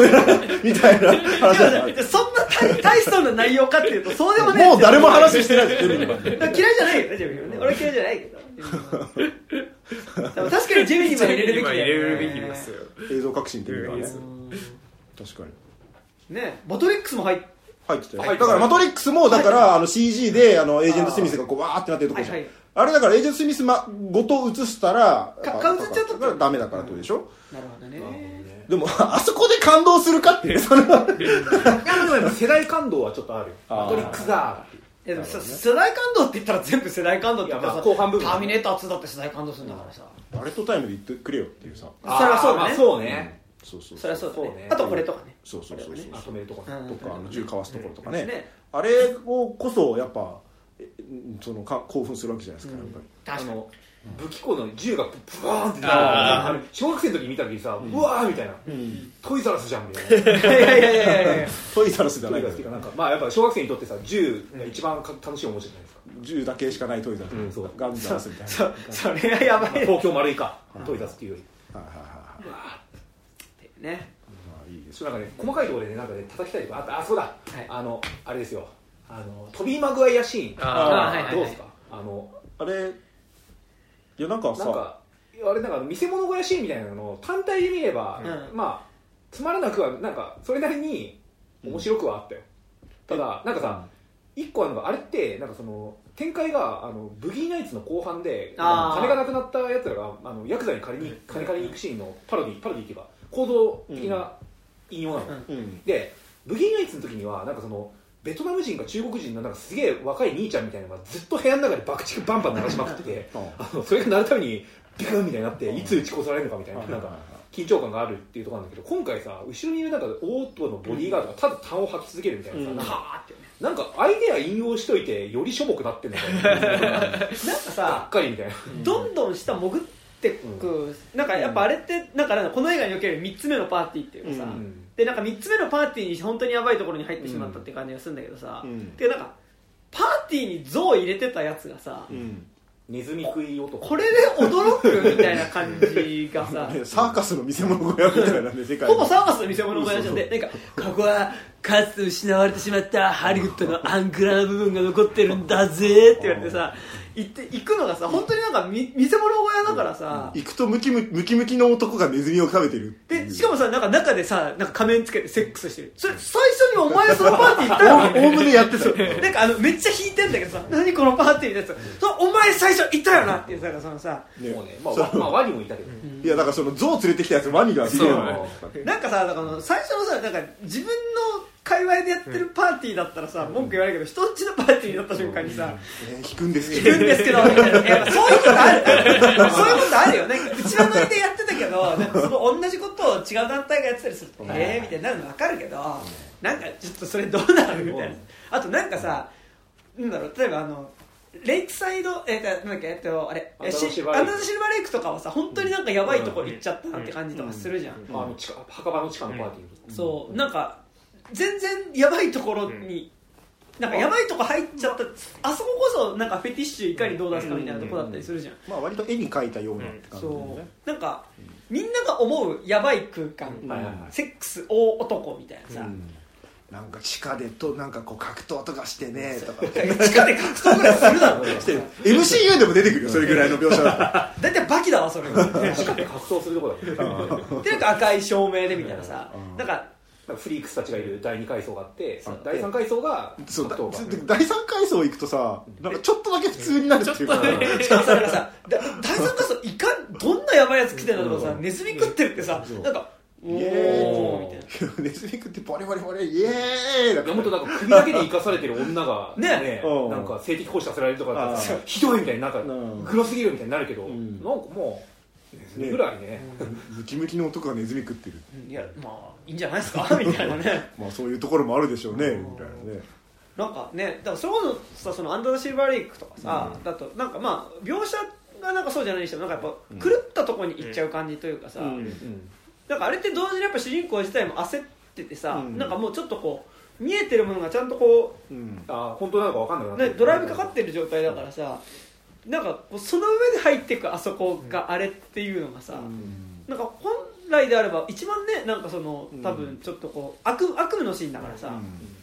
何やったっていいわけだしさ、アンダーザシバイルがあれだからクッキーあの一かじりでいいのにあのドラッグ入りクッキーを全部食べちゃってるから。ぐるんぐるんになるかなんかいやそう。でしかもなんか不不必要に長いっていうかさ、なんかあのあそこのくだりってその結局その偽札がバレるバレないかサスペンスのはずですよね多分本来は、でなんかそのバレるバレないサスペンスの部分っていうのはなんかすごいこうぬるっと結論が出て、そこまではなんか基本的にほらハリウッドの地下にはさらにこんなにやばい場所がっていう。いやいやそうでもない。そうでもない。なんかその なんか。でもね相対的に面白かった。他が集まってなくて。まあ、あとトビー・マグワイアがここに来るっていうのはなんかちょっとね、まあなんかあのトビー・マグワイアがカメオ出演してるとなんか無条件でなんか、まあ嬉しくはなっちゃうよね。いやいやいやいやいやあノーエノーウェイホームでも元気だったし、今回も元気そうでよかったな。あでも今日今作元気そうじゃなかったから。目の下に変いやなノーエホームの時だって元気そうじゃなかったから。いやなんか役者としてはさ元気元気そうっていうかなんかうん。生き生きと演技してたじゃん。あそうそれなりに。楽しそう。ちょっとだから楽しそうにあの俺があのちょっと考えてる企画の話をしてましたからね,、なんかねあれいいですね。なんかあのあのちょうど何とも言えねえ企画は良かったですけど、はい。僕 うん。なんかプロデューサーが言ってきたらなんかギリ一回受け入れるかどうかうん。迷うラインの絶妙なお お一回持ち帰りますみたいなやつたまにのはなんかすごい良かったんですけどね。あれなんかもうちょっと頑張ってたらなんかあのまま仲良くなれてた可能性あるけどね、うん。なんかだってあのお金が偽札だったことよりもさ俺の企画本当はバカにしたのかっていうことを起こってたから、さあれさなんかどこでスイッチ入ってさ切り始めるか分かんない人だったけどさ。まあなんか仲良くやったの。えなんで今笑ったの？あ笑ったよね。みたいなことがあるぞあと客席で普通にそれ上映して客席からなんか笑いが漏れたりとかしたら客席撃ち殺したりして聞かれないからね、あの人は。まあまあいいんですけど、はいまあ、あとあのブラッド・ピットが、あのーあれです、あのー自分がね「その I love you, I love you, I love you」って言ってるのを笑われるっていうシーンがあって、だからそこでものすごくこう傷ついていくっていう、あれあれに関してはあのーまああの描写としては別に今作においてはあんまり聞いてないんですけど、あのーまあなんていうかあの映画っていうものの残酷さのある側面をちゃんと描いてるなとは思ったんであのなんていうかこの映画にじゃ以外も含めてのああいう描写のシリーズとしては嫌いではないです、ちょっとあのシーンさ、ガクトのこと笑いすぎたなと思って、ちょっと、そうね。ちょっと胸が苦しくなった。あのーそうそうなんですよ。であの疲れるかね。そうそうそう。であのフェルマンズでもあの結構それに近いシーンがあってあの同じくやっぱその俺も同じような感じ。なんかその日術とかで散々ね人のお芝居とかに対してまあガクトに限らずでもいいんですけどあのいろんな人のねお芝居とかにしてああだこうだ言ってるけどいやこれ本当に演じた人っていうのは絶対そのそれに傷つくしきなんなら演じただけじゃなくてねその作ってた人とかっていうのも散々ゲラゲラ笑ってるけどもいやいやそれだわっていうのは思いはするよね、そうね変わらぬかね。体がまあ、笑うけどね。ナンクルダイサーね。なんかなんかナイサーって。でもこれこれが笑ってんだよ。これが笑ってんだよだから。いや笑うよ。悪いけど。本人に目の前にしても一回おぞおずと言うよ。笑うあのあのすいませんあのナンクルいやいや目の前にそのやることはしないけどあれ笑ってたよねって言われた。らか変わらぬかった。あれが大事です。ねなんで変わらぬかった違う違うだからそのブラッド・ピットがその自分の演技を笑われてるっていうあのくだりであれは胸が痛くなるシーンだと。はいい。うので俺も変わらぬか笑っちゃったよね。だっていうってそうだからなんかこうそれに近いものっていうのはやっぱその映画について語る時とか映画を、受け入れる時とそれを実際に作った人っていうのが、うん。それをそのなんていうの？リアクションっていうものをどう受け止めるかっていうリアクションのリアクションっていうのはね、ザ・ルームとかそうですよねだって。うんね。満席の劇場じゃなかったですけどね。変わらず決してね。いいんだよ。今からわざわざ変わらぬからその過去に遡って叩きに行かなくて。ね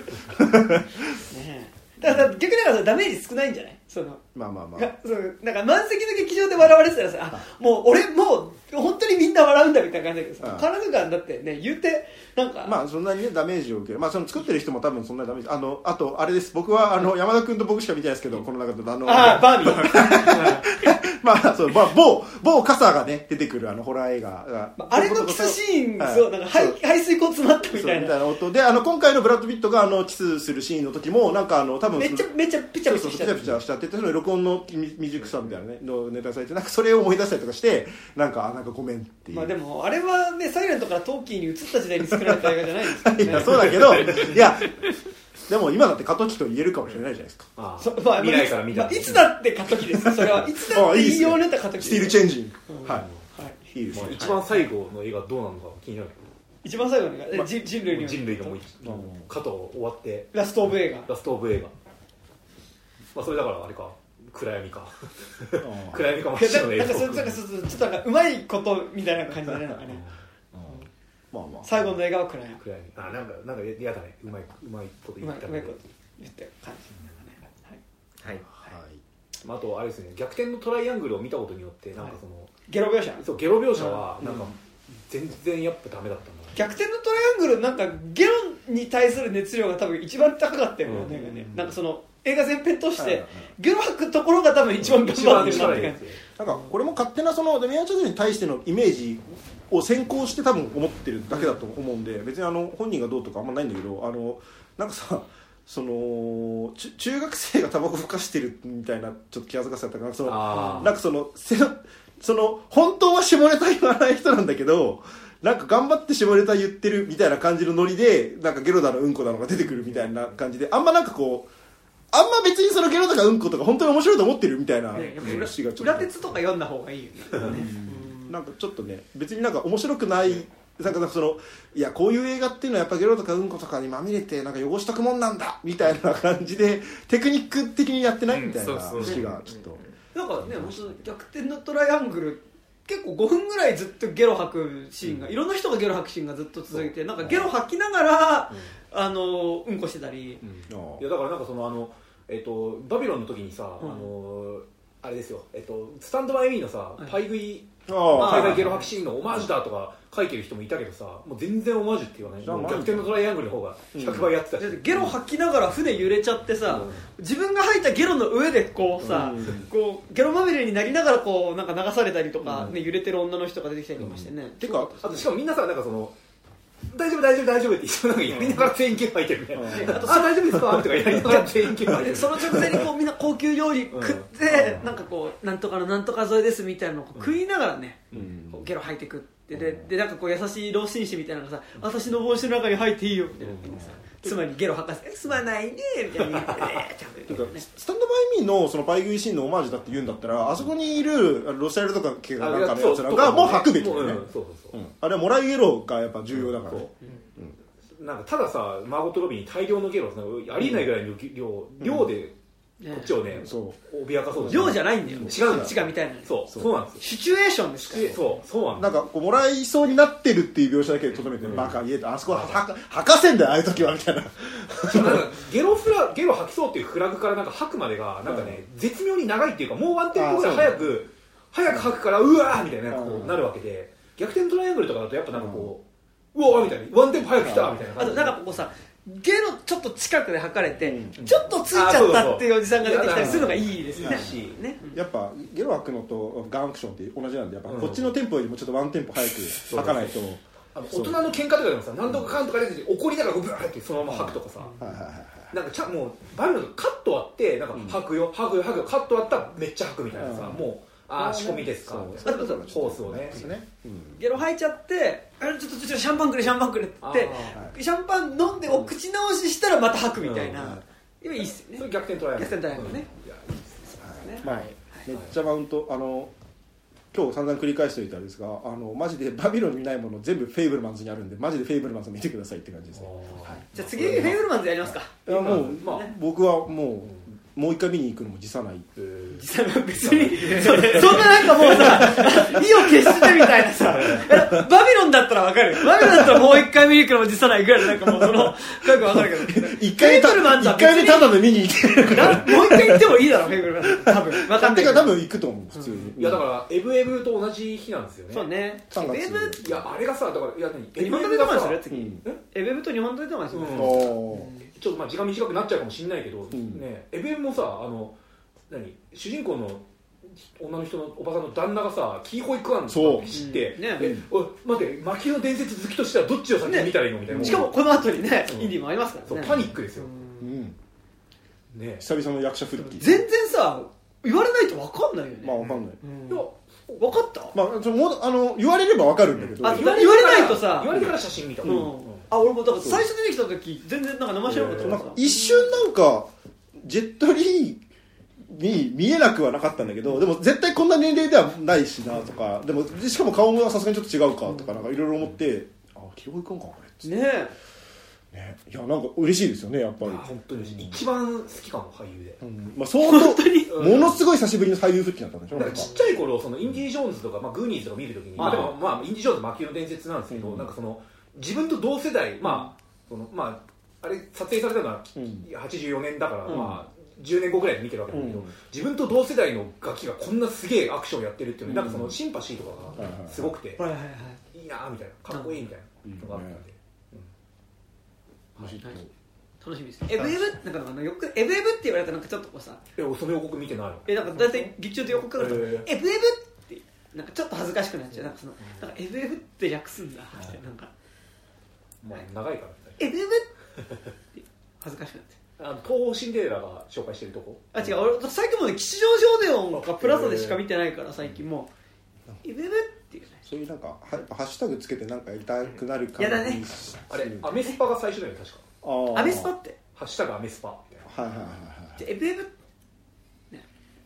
バビババビロン？バビロンバビバビバビバビルみたいなバビルあー出たなんかそそそなんだっけなんかあってる最近。アバ体験アバタ体験アバ体験ね。アバ体験って。ねどうなん？まあでも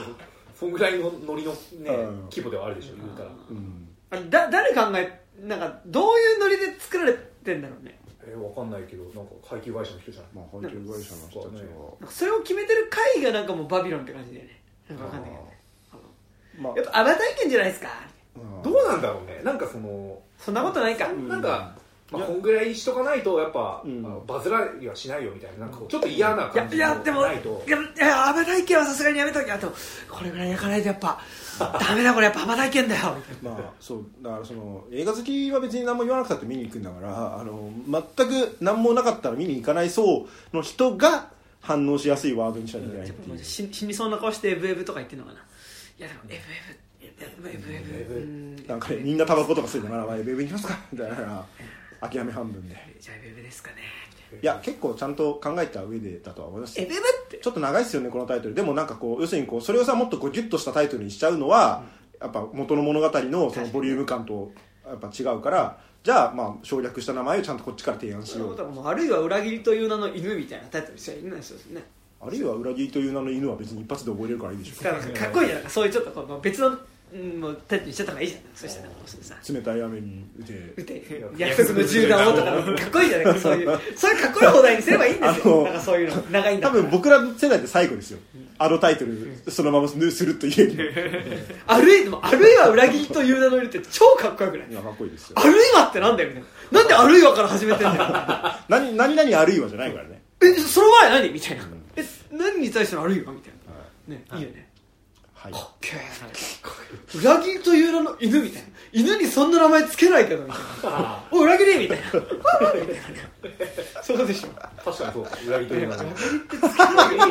犬にね行為だから。行為食事みたいなことでしょ。食事みたいな。ああ裏切り。なんか山田君急に56年ぐらい前みたいなテンションって もうもうバビロンで疲れました。あそうですはいもう。いやでもねバビロンの上映時間は超えるぐらい。ああはい。じゃじゃあ勝ったってことですかとりあえずね。まあ。ね時間だけでいいわ。勝ったはい。勝ちましたね。勝ちましたね、はい。バビロンチーム。任せてください。はい。そんな感じですかね。はい。はい。はい、えじゃあ以上です。はいでこの番組では現在お便り募集しております。えっと次。まあでもフェイブルマンですかね、かな。まあちょっと新仮面ライダーとかもねちょっとまあ見たいのはあるんです3が月3日がエベブ？エベブとフェイブフェイブルマンフェブマン？フェルマン。うん。まあちょっとまあ全然なんかやれそうだったらね、うんまあ全然。三本やりますうんなんかその2回ぐらいあまあリモートでもでもねなんかやるでも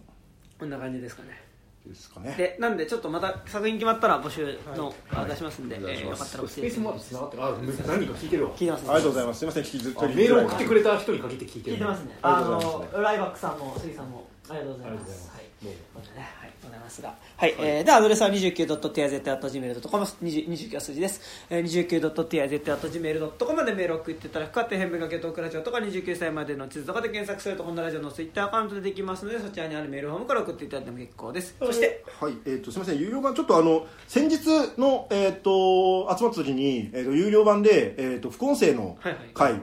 えー、といよいよ。真夜中乙女戦争。真夜中乙女戦争の回撮っててちょっとまだ出してないですけどこの、えー、と音源が配信される頃にはもう出せてると思うので、あの申し訳ないですけどあのちょっとあの聞いてください。あのいや結構面白かっうん。いなんかいろんなよかったですよ。たそう。なんか俺はなんか後々振り返ってですねなんかちょっと議論をこねくり回した結果面白かったりなっているんじゃないかという気がですね。いやなんか意外なんかいや結構でもさおおそっちみたいに。そうそう。まあ、まあ確かにあそこの話だったんだとは思った、そうそうそう。あそこみたいな。そう。ちゃんとなんかこう舐めてってあのかかったら意外となんかあのちょっと予想しないところからパンチ飛んできたみたいな体験はちゃんとできた。でもおお予想としてやっぱすごいいや和製ファイトクラブでしょって思ってたら、うんまあ、思ってたのの、うん。なんか1.5倍ぐらい和製ファイトクラブだったの。だが、だからその和製ワイファイトクラブをなぜしなきゃいけないのかみたいな。うん先入観を逆手に取ったトリックみたいな、うなん僕はなんか 主人公のスカした感じがめちゃくちゃ嫌いでした。終始。この映画はあとレン君。56 156分で終わる。先生みたいな授業が長いです。みたいな。これ受ける価値があるんですか？みたいな。うるせえ。帰ろう。みたいな。気持ちにすごいなりながら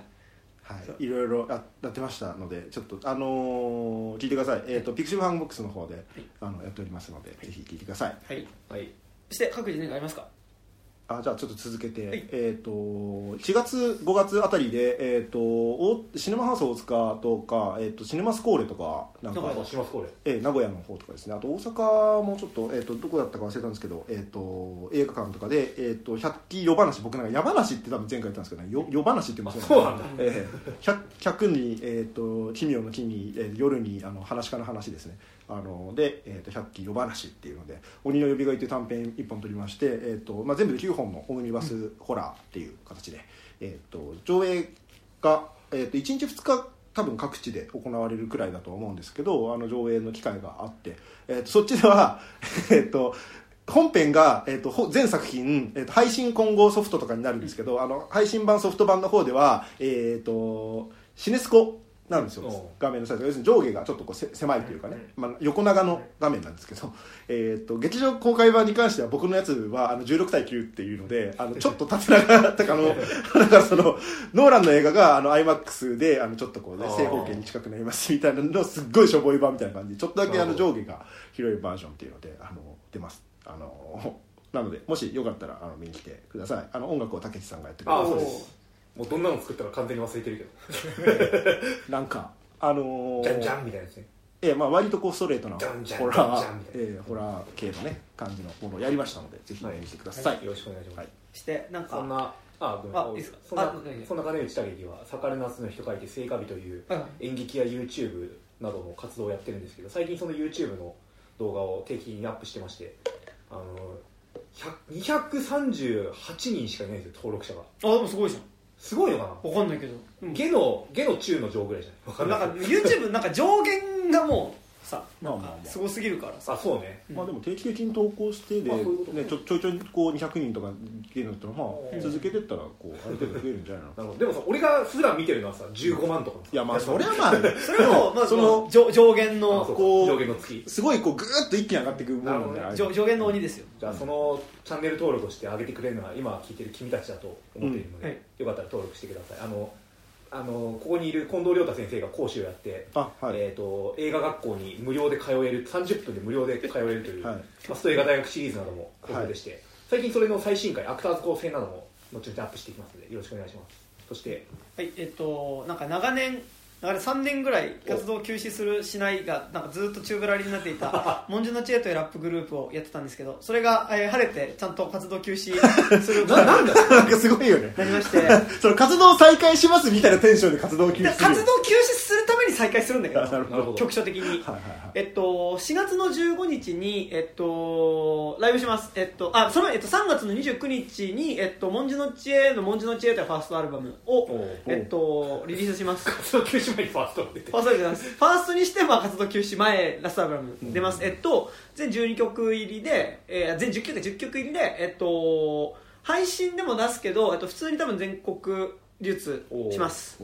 ので、えっと、買っていただけると嬉しいですっていうのとそれに伴って先行シングルの「えっと、初恋小町」っていう曲が、えっと、配信で出ます。これもなんか3月結構前半ぐらいに出ると思うのでまた聞いてくださいっていうのと、えっと、それに合わせて4月15日に、えっと、渋谷のオーネストというところで、えっと、初恋のリバーサイドリフレクションという、えっと、イベントをやります、えっと、僕たち文字の知恵と、えーあとアイカンドライスウォーターグルーブっていう結構ヒップホップクルーとあとオメデタズって結構最近アトロックによく出てるあの、ラップグループの3組のスリーマンになります。でチケットが今前売り3800円でちょっと高いんですけど、まあ、あのそれに見合うぐらいのめちゃくちゃいいライブをする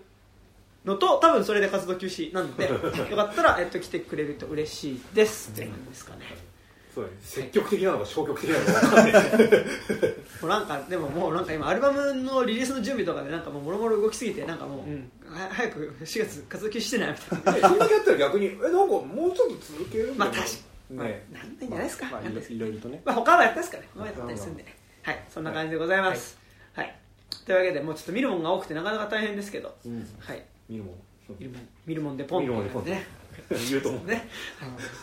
感じでございますからどんどんおじさんになっていくね。見見るもんでポンを言うのがなんかもう多分もうおじさんだよね多分もうね そうだね。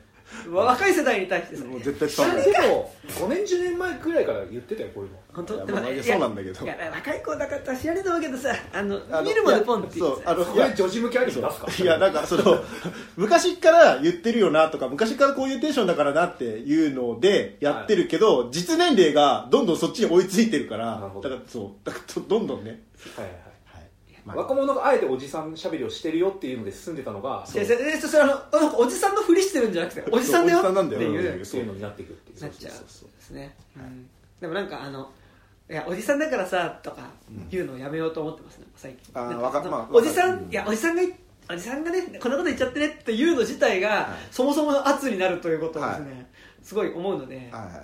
そう。俺なんかもう終わりかけの時に言うなんですけど、なんかあの大学生たちがその会談会をやるっていうイベントで、まあ、友達にねそれ呼んでもらってその行ったんですよ。で、まあ、僕だけ、まあ、超年長者、でまあでもなんかこうなんだろう、まあ、一応さ映画監督ですみたいな感じでさ、一応なんかこう顔出してね、はい。でさ、まあ、結構強い階段のネタを持ってるんですよ、はい。でだからそのそれを喋りに行ってるみたいな感じだったの、で、まあ、みんなわーっと喋って3時間ぐらいやってさ。で終わって、まあ、1回目なんか前回なんかやった時は10人ぐらいやったんだけど今回15人ぐらいいてですごい大人数だですごい人数いる中でわーって終わってその、まあ、某都都内の、ね、某大学で、お降りてって「いやーお疲れ様でした」みたいな「でもこのまま解散しますかね?」みたいな感じのノリに一回なりかけたんだけどなんか普通になんか飯とか行きますかみたいな感じの話をねこうバーってこうしてて、で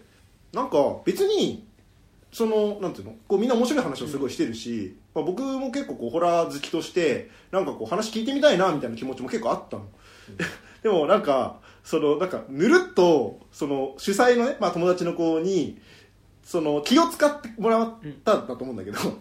多分この後あんまりなんかそういう階段みたいな話とかなんないと思うんで、まあちょっとあれだったら全然あのそのなんか帰っていい。なんかなんか帰っていい全然帰って大丈夫なんでっていうのを言われた時にそのあ年長そうそうなんかそうなんかそうどどっちなんかそのさ別に来てもらえるんだったらぜひ来てもらいたいんだけどただちょっとそんなねあのこんな集まりで学生ばっかりのところにいてるとちょっとあれだと思うんでっていうそのすごい気を使った結果のそれなのかうどっちかっていうといやここからは若者たちだけになりたいんで年長者いると気使うんですいませんなのか どっちでもあるかもしれない。なんかそのすごいむずいなと思ってその立ち振る舞いが。ちょっとそのさ、うん。本当むずいよねなんかその。本当にむずい。まあなんかこうさ、おおじなんか今今30そろそろなるみたいなはい。はい。タイミングでさうん。おじさん的な自分からしたら自分に対してあ俺おじさんだから若者扱いしてくれる人もいるわけ、はいはいはいでもおじさん扱いもされるはことあるわけ。です、でそうね。おじさん自分を若者扱いしてくるくれる人から、うん。いやおじさんからねこんなな俺俺おじさんだからさみたいな遠慮のされ,、され方されると、逆にめっちゃプレッシャーみたいなのうん。があるわけ、はいはいはいはい。でもなんか自分が逆におじさんとして多分いるなっていう場所にいる時とかにさ、いや俺おじさんだからさみたいなことを言うとさあ多分あの圧を今与えてるなっていう、なんか今この板挟み。そう。絶妙じゃあなんかそう絶妙っていうかいやもうこ多分もうとっくに大人として振る舞うタームに入ってるんだとは思うんだけど、でもなんかこのさ気分としてはさ正直なんかその別にその学生たちまたそのままサイズに行って2時間とか3時間とかおしゃべりするのは別になんかムーブとしてはできちゃうし別に普通にこう滝さんとかと例えばこう飯行ってってなったらそうそんなことしかやってない。ね。そうやってないわけだよ。だからなんか正直別にさ変わんないけどいやでも気使うし使われもするしみたいなのが生じるっていうのは結構結構仲いいつもりでいたけど、まあ、それでもやっぱそのそういうももんだよなとも思ってなんかこうすごいね、あのー複雑な気持ちになりながらか帰りました。でも。あ帰った帰った。なんかちょっとあまあごめんごめんごめんごめん帰りますねっつって帰ったんだけど。寂しい。そういやなんかすごいちょっとでも考えちゃったな。なんかそのどれが正解なのでもなんかねその後さあれって言ってよかったのかなみたいなことをさ本人に聞いたりとかしたらもうさそうそうそうそう。もうやばいじゃん。そうそうそうそうそう。うんでいやだから行ったら行だったら気持ちよく行くか、うんあの本当にえ行かないかのどっちかしかないよね。そう。だからもう自分の中で最初から決めといてなんか別になんかこう行くんだったら行こうかなぐらいの気持ちとかをもうさ腹から一回やめてあのちゃんとこう自分なりにこうスケジュールをねこう持っておけばいいんだと思うんだよ。なんかおと大人として。この間ままあって見た？映画。あ見てない。まあってなんかカーじゃなくて？まあですね。うまあってなんかあのこう高校生がさなんかこうお酒をねなんか公園で飲んでお酒買えないじゃんんうん。だからなんかでもこうお酒買いたいからなんかこうこう来る大人の人が「すみません買ってもらえませんか?」って言ってこうリスト渡してお酒買ってもらえるみたいなやつなんだけどでその時になんか買ってくれたおばさんが「えなんならうちで飲んでいいよ」みたいな感じで。お「飲む場所ないでしょ」うん。でうちの地下空いてるから飲んでいいよっていうのでそのおばさんの住んでる家の地下室がでお酒飲むっていうのがだんだん習慣化してって、でおばさんもなんか年齢違うけど私たち友達みたいなもんだからっていうのでだんだんその輪に入ってくるんだけど、なんかちょっとそのおばさんなもういやもういい年40ぐらいなのに高校生の輪の中に入って一緒にはしゃいでるっていう人のちょっと微妙な距離感みたいなのの気まずさからだんだん怖い話になってくるのがあるんだけどえそれアメリカ映画？アメリカ映画あのーなんかちょっとそのかなんか俺見ててうん。そうまあ怖いんだけどなんかちょっと自分がこれな、いつなるかなの怖さ。がされますね。どっちかっていうとなんか明らかにそのさホラーだからさそのうん主人公たち高校生の方に感情移入して、でそこにこうさ、あるちょっと異物悲しい異物みたいな感じでそのまおおばみんなから「まあ」って呼ばれるおばさんが出てくるんだけどだからさママをこうあー文字ってこう「なるほどまあまあ」って私のこと「まあ」って呼んだよみたいな感じで来るんだけどなんかこうなんかこれこの人おばさんなのに若干ちょっとこう同じノリで来ようとしてないみたいなうん。ことに対するちょっとえうん。みたいな感じが結構前半あってなんかそのちょっとい異物に対する怖さだと思うんだけど、はい。なんかどっちかっていうと本当にまあまあおばさんの方にうん。感情移入して見てしまって、はい。なんかめちゃくちゃで怖い。全然今後あり得るしね。なんかそのななんかね音楽なの映画なのでやってるとさ全然その高高校生大学生ぐらいと触れ合うタイミングって別にあるから。サイファーやってると本当に10代のことが全然あるからさ。そうだね。マジでちょっと接し方気をつけようってそいうう感じね、ね。なんかあんまり気使われたくないからこっちもフランクになんか別になんか本当おななんかこういいんだよ。別になんか全然なんかこうフランクに来てもらっての気持ちでいるけど 確か俺が1617とか、まあ、1819とかのその10代ぐらいの時に30何歳ですっていう人来てどんなにフランクだろうが、その超えられない壁あるよなっていう、ねもう年齢非公表にしよう遅え よ、でもなんかほらやっぱ逆にその年齢関係なく遊べる人っていうのがさ、うん。なんか逆に今思うとさ、うん。なんかいやその寅さん的な人っていうかさ、うん。なんかあのあの人いい年だけど本当子供みたいに遊んでくれるなみたいな人っていうのがさ、うん。子供と一緒に遊べるなっていう人ってさ、なんか今から思うと結構さ、うん。ちょっとなんかあーみたいな感じだったりとかもさ、うんねそれにてめえがなってんだよって話なんだけど。どうなんか年々難しくなるなってな思います？なんかあの人本当おじさんなのに全然一緒に遊戯王とかやってくれるよねっていう人とかってさなんかまあそれぞれいいのかもしれないけど。いいいのかもしれなないんかけどね。そうちょっと。まあ、俺あの大学の同期と遊ぼうとしてもその収入が違いすぎて遊べないルートに今入ってるなって最近どどどういうこと？竹木さんの方が稼いでるから。いやいや逆逆。そのだからだから大体30終盤ぐらいになってくああそうると大学の時の友達だみんなもうちゃんともうしっかりちゃんと働いて、はいはいはい。うんあの結婚もしてみたいな人がほとんどだから、うん。なんかこの間 LINE が来て、うん。なんかその同期の、うん。同期じゃないか、まあ、同じ界隈の大学の友達が来て、なんかこの T 君竹木と遊びたいって言ったけどなんか誘いづらいって言ってたよから LINE してあげなって言われて、あうん。みたいなそんな気を使わせてしまっていたのかいやだから飯行こうよとかっつってさなんかこっちは、うん。なんかそのさ3000円くらい握りしめてなんか飯行こうと思っても向こうからどっちかな取り取り切って線もあるよね。向こうからすれば普通に1回飯食いに行ったらまあ1万2万ぐらいかなみたいな計算の仕方をこうざっくりしてくる人と会うわけがないみたいな。行くお店がねそうそうそうそう。っていう。いやだからそれでなんかそのとりあえずその3人で遊ぼう呼んでくれた人3人で遊ぼうよみたいになって今まあ今度日程決めようぜってなってるんだけど、そこでその呼んでくれた人が提案するのはここなんでどうってもうすぐ投げてくれたのが、あの新宿のあのジンギスカン屋であの、食べログのあれが流れてたんだけどなんかその下に予算4 5千円って書いてある四五千円ってなんか今まあでも四五千円ってさなんかすごい。俺の対象年齢はまだうんてか2 3千円。あの食べログのあの4 5千円って絶対あの少人数で言ったら7 8千円ぐらいだから。あ私だから四五千円ってさなんかこうさちょっと多分あんま稼いでないだろうなって友達をさ、誘うラインの金額としてさなんかうん。めっちゃリアルじゃない？折衷案だよね。なんかそのさ ギリギリ。でも普段に2 3 0円でうん。飲みに行ってるだろうっていうところ多分でも自分は割と結構1万とかうん。行くなっていう時の折衷案のそう。まあ5000円ぐらいだったらまあそれなりのものは一応まあそこそこのもの出てきて。まあまあ俺さ鶏が先か卵が先か問題なんだけどさなんかその何？俺食事に本当に興味がないのグルメに。うん。だからなんか高いなんか店で高い食い物食ってるとなんか味しなくなってくるんだよね。なんか嫌で金払うのが。俺なんか食い物の美味しいの上限とかってなんかもうチェーン店で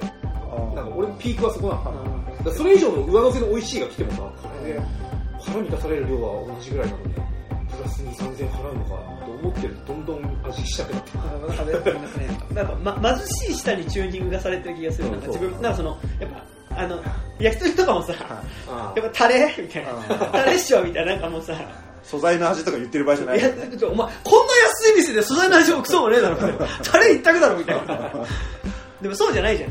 そうねそれなりのものを出す店に行きたがるからね。そう。っていうのがね。そうなんかでも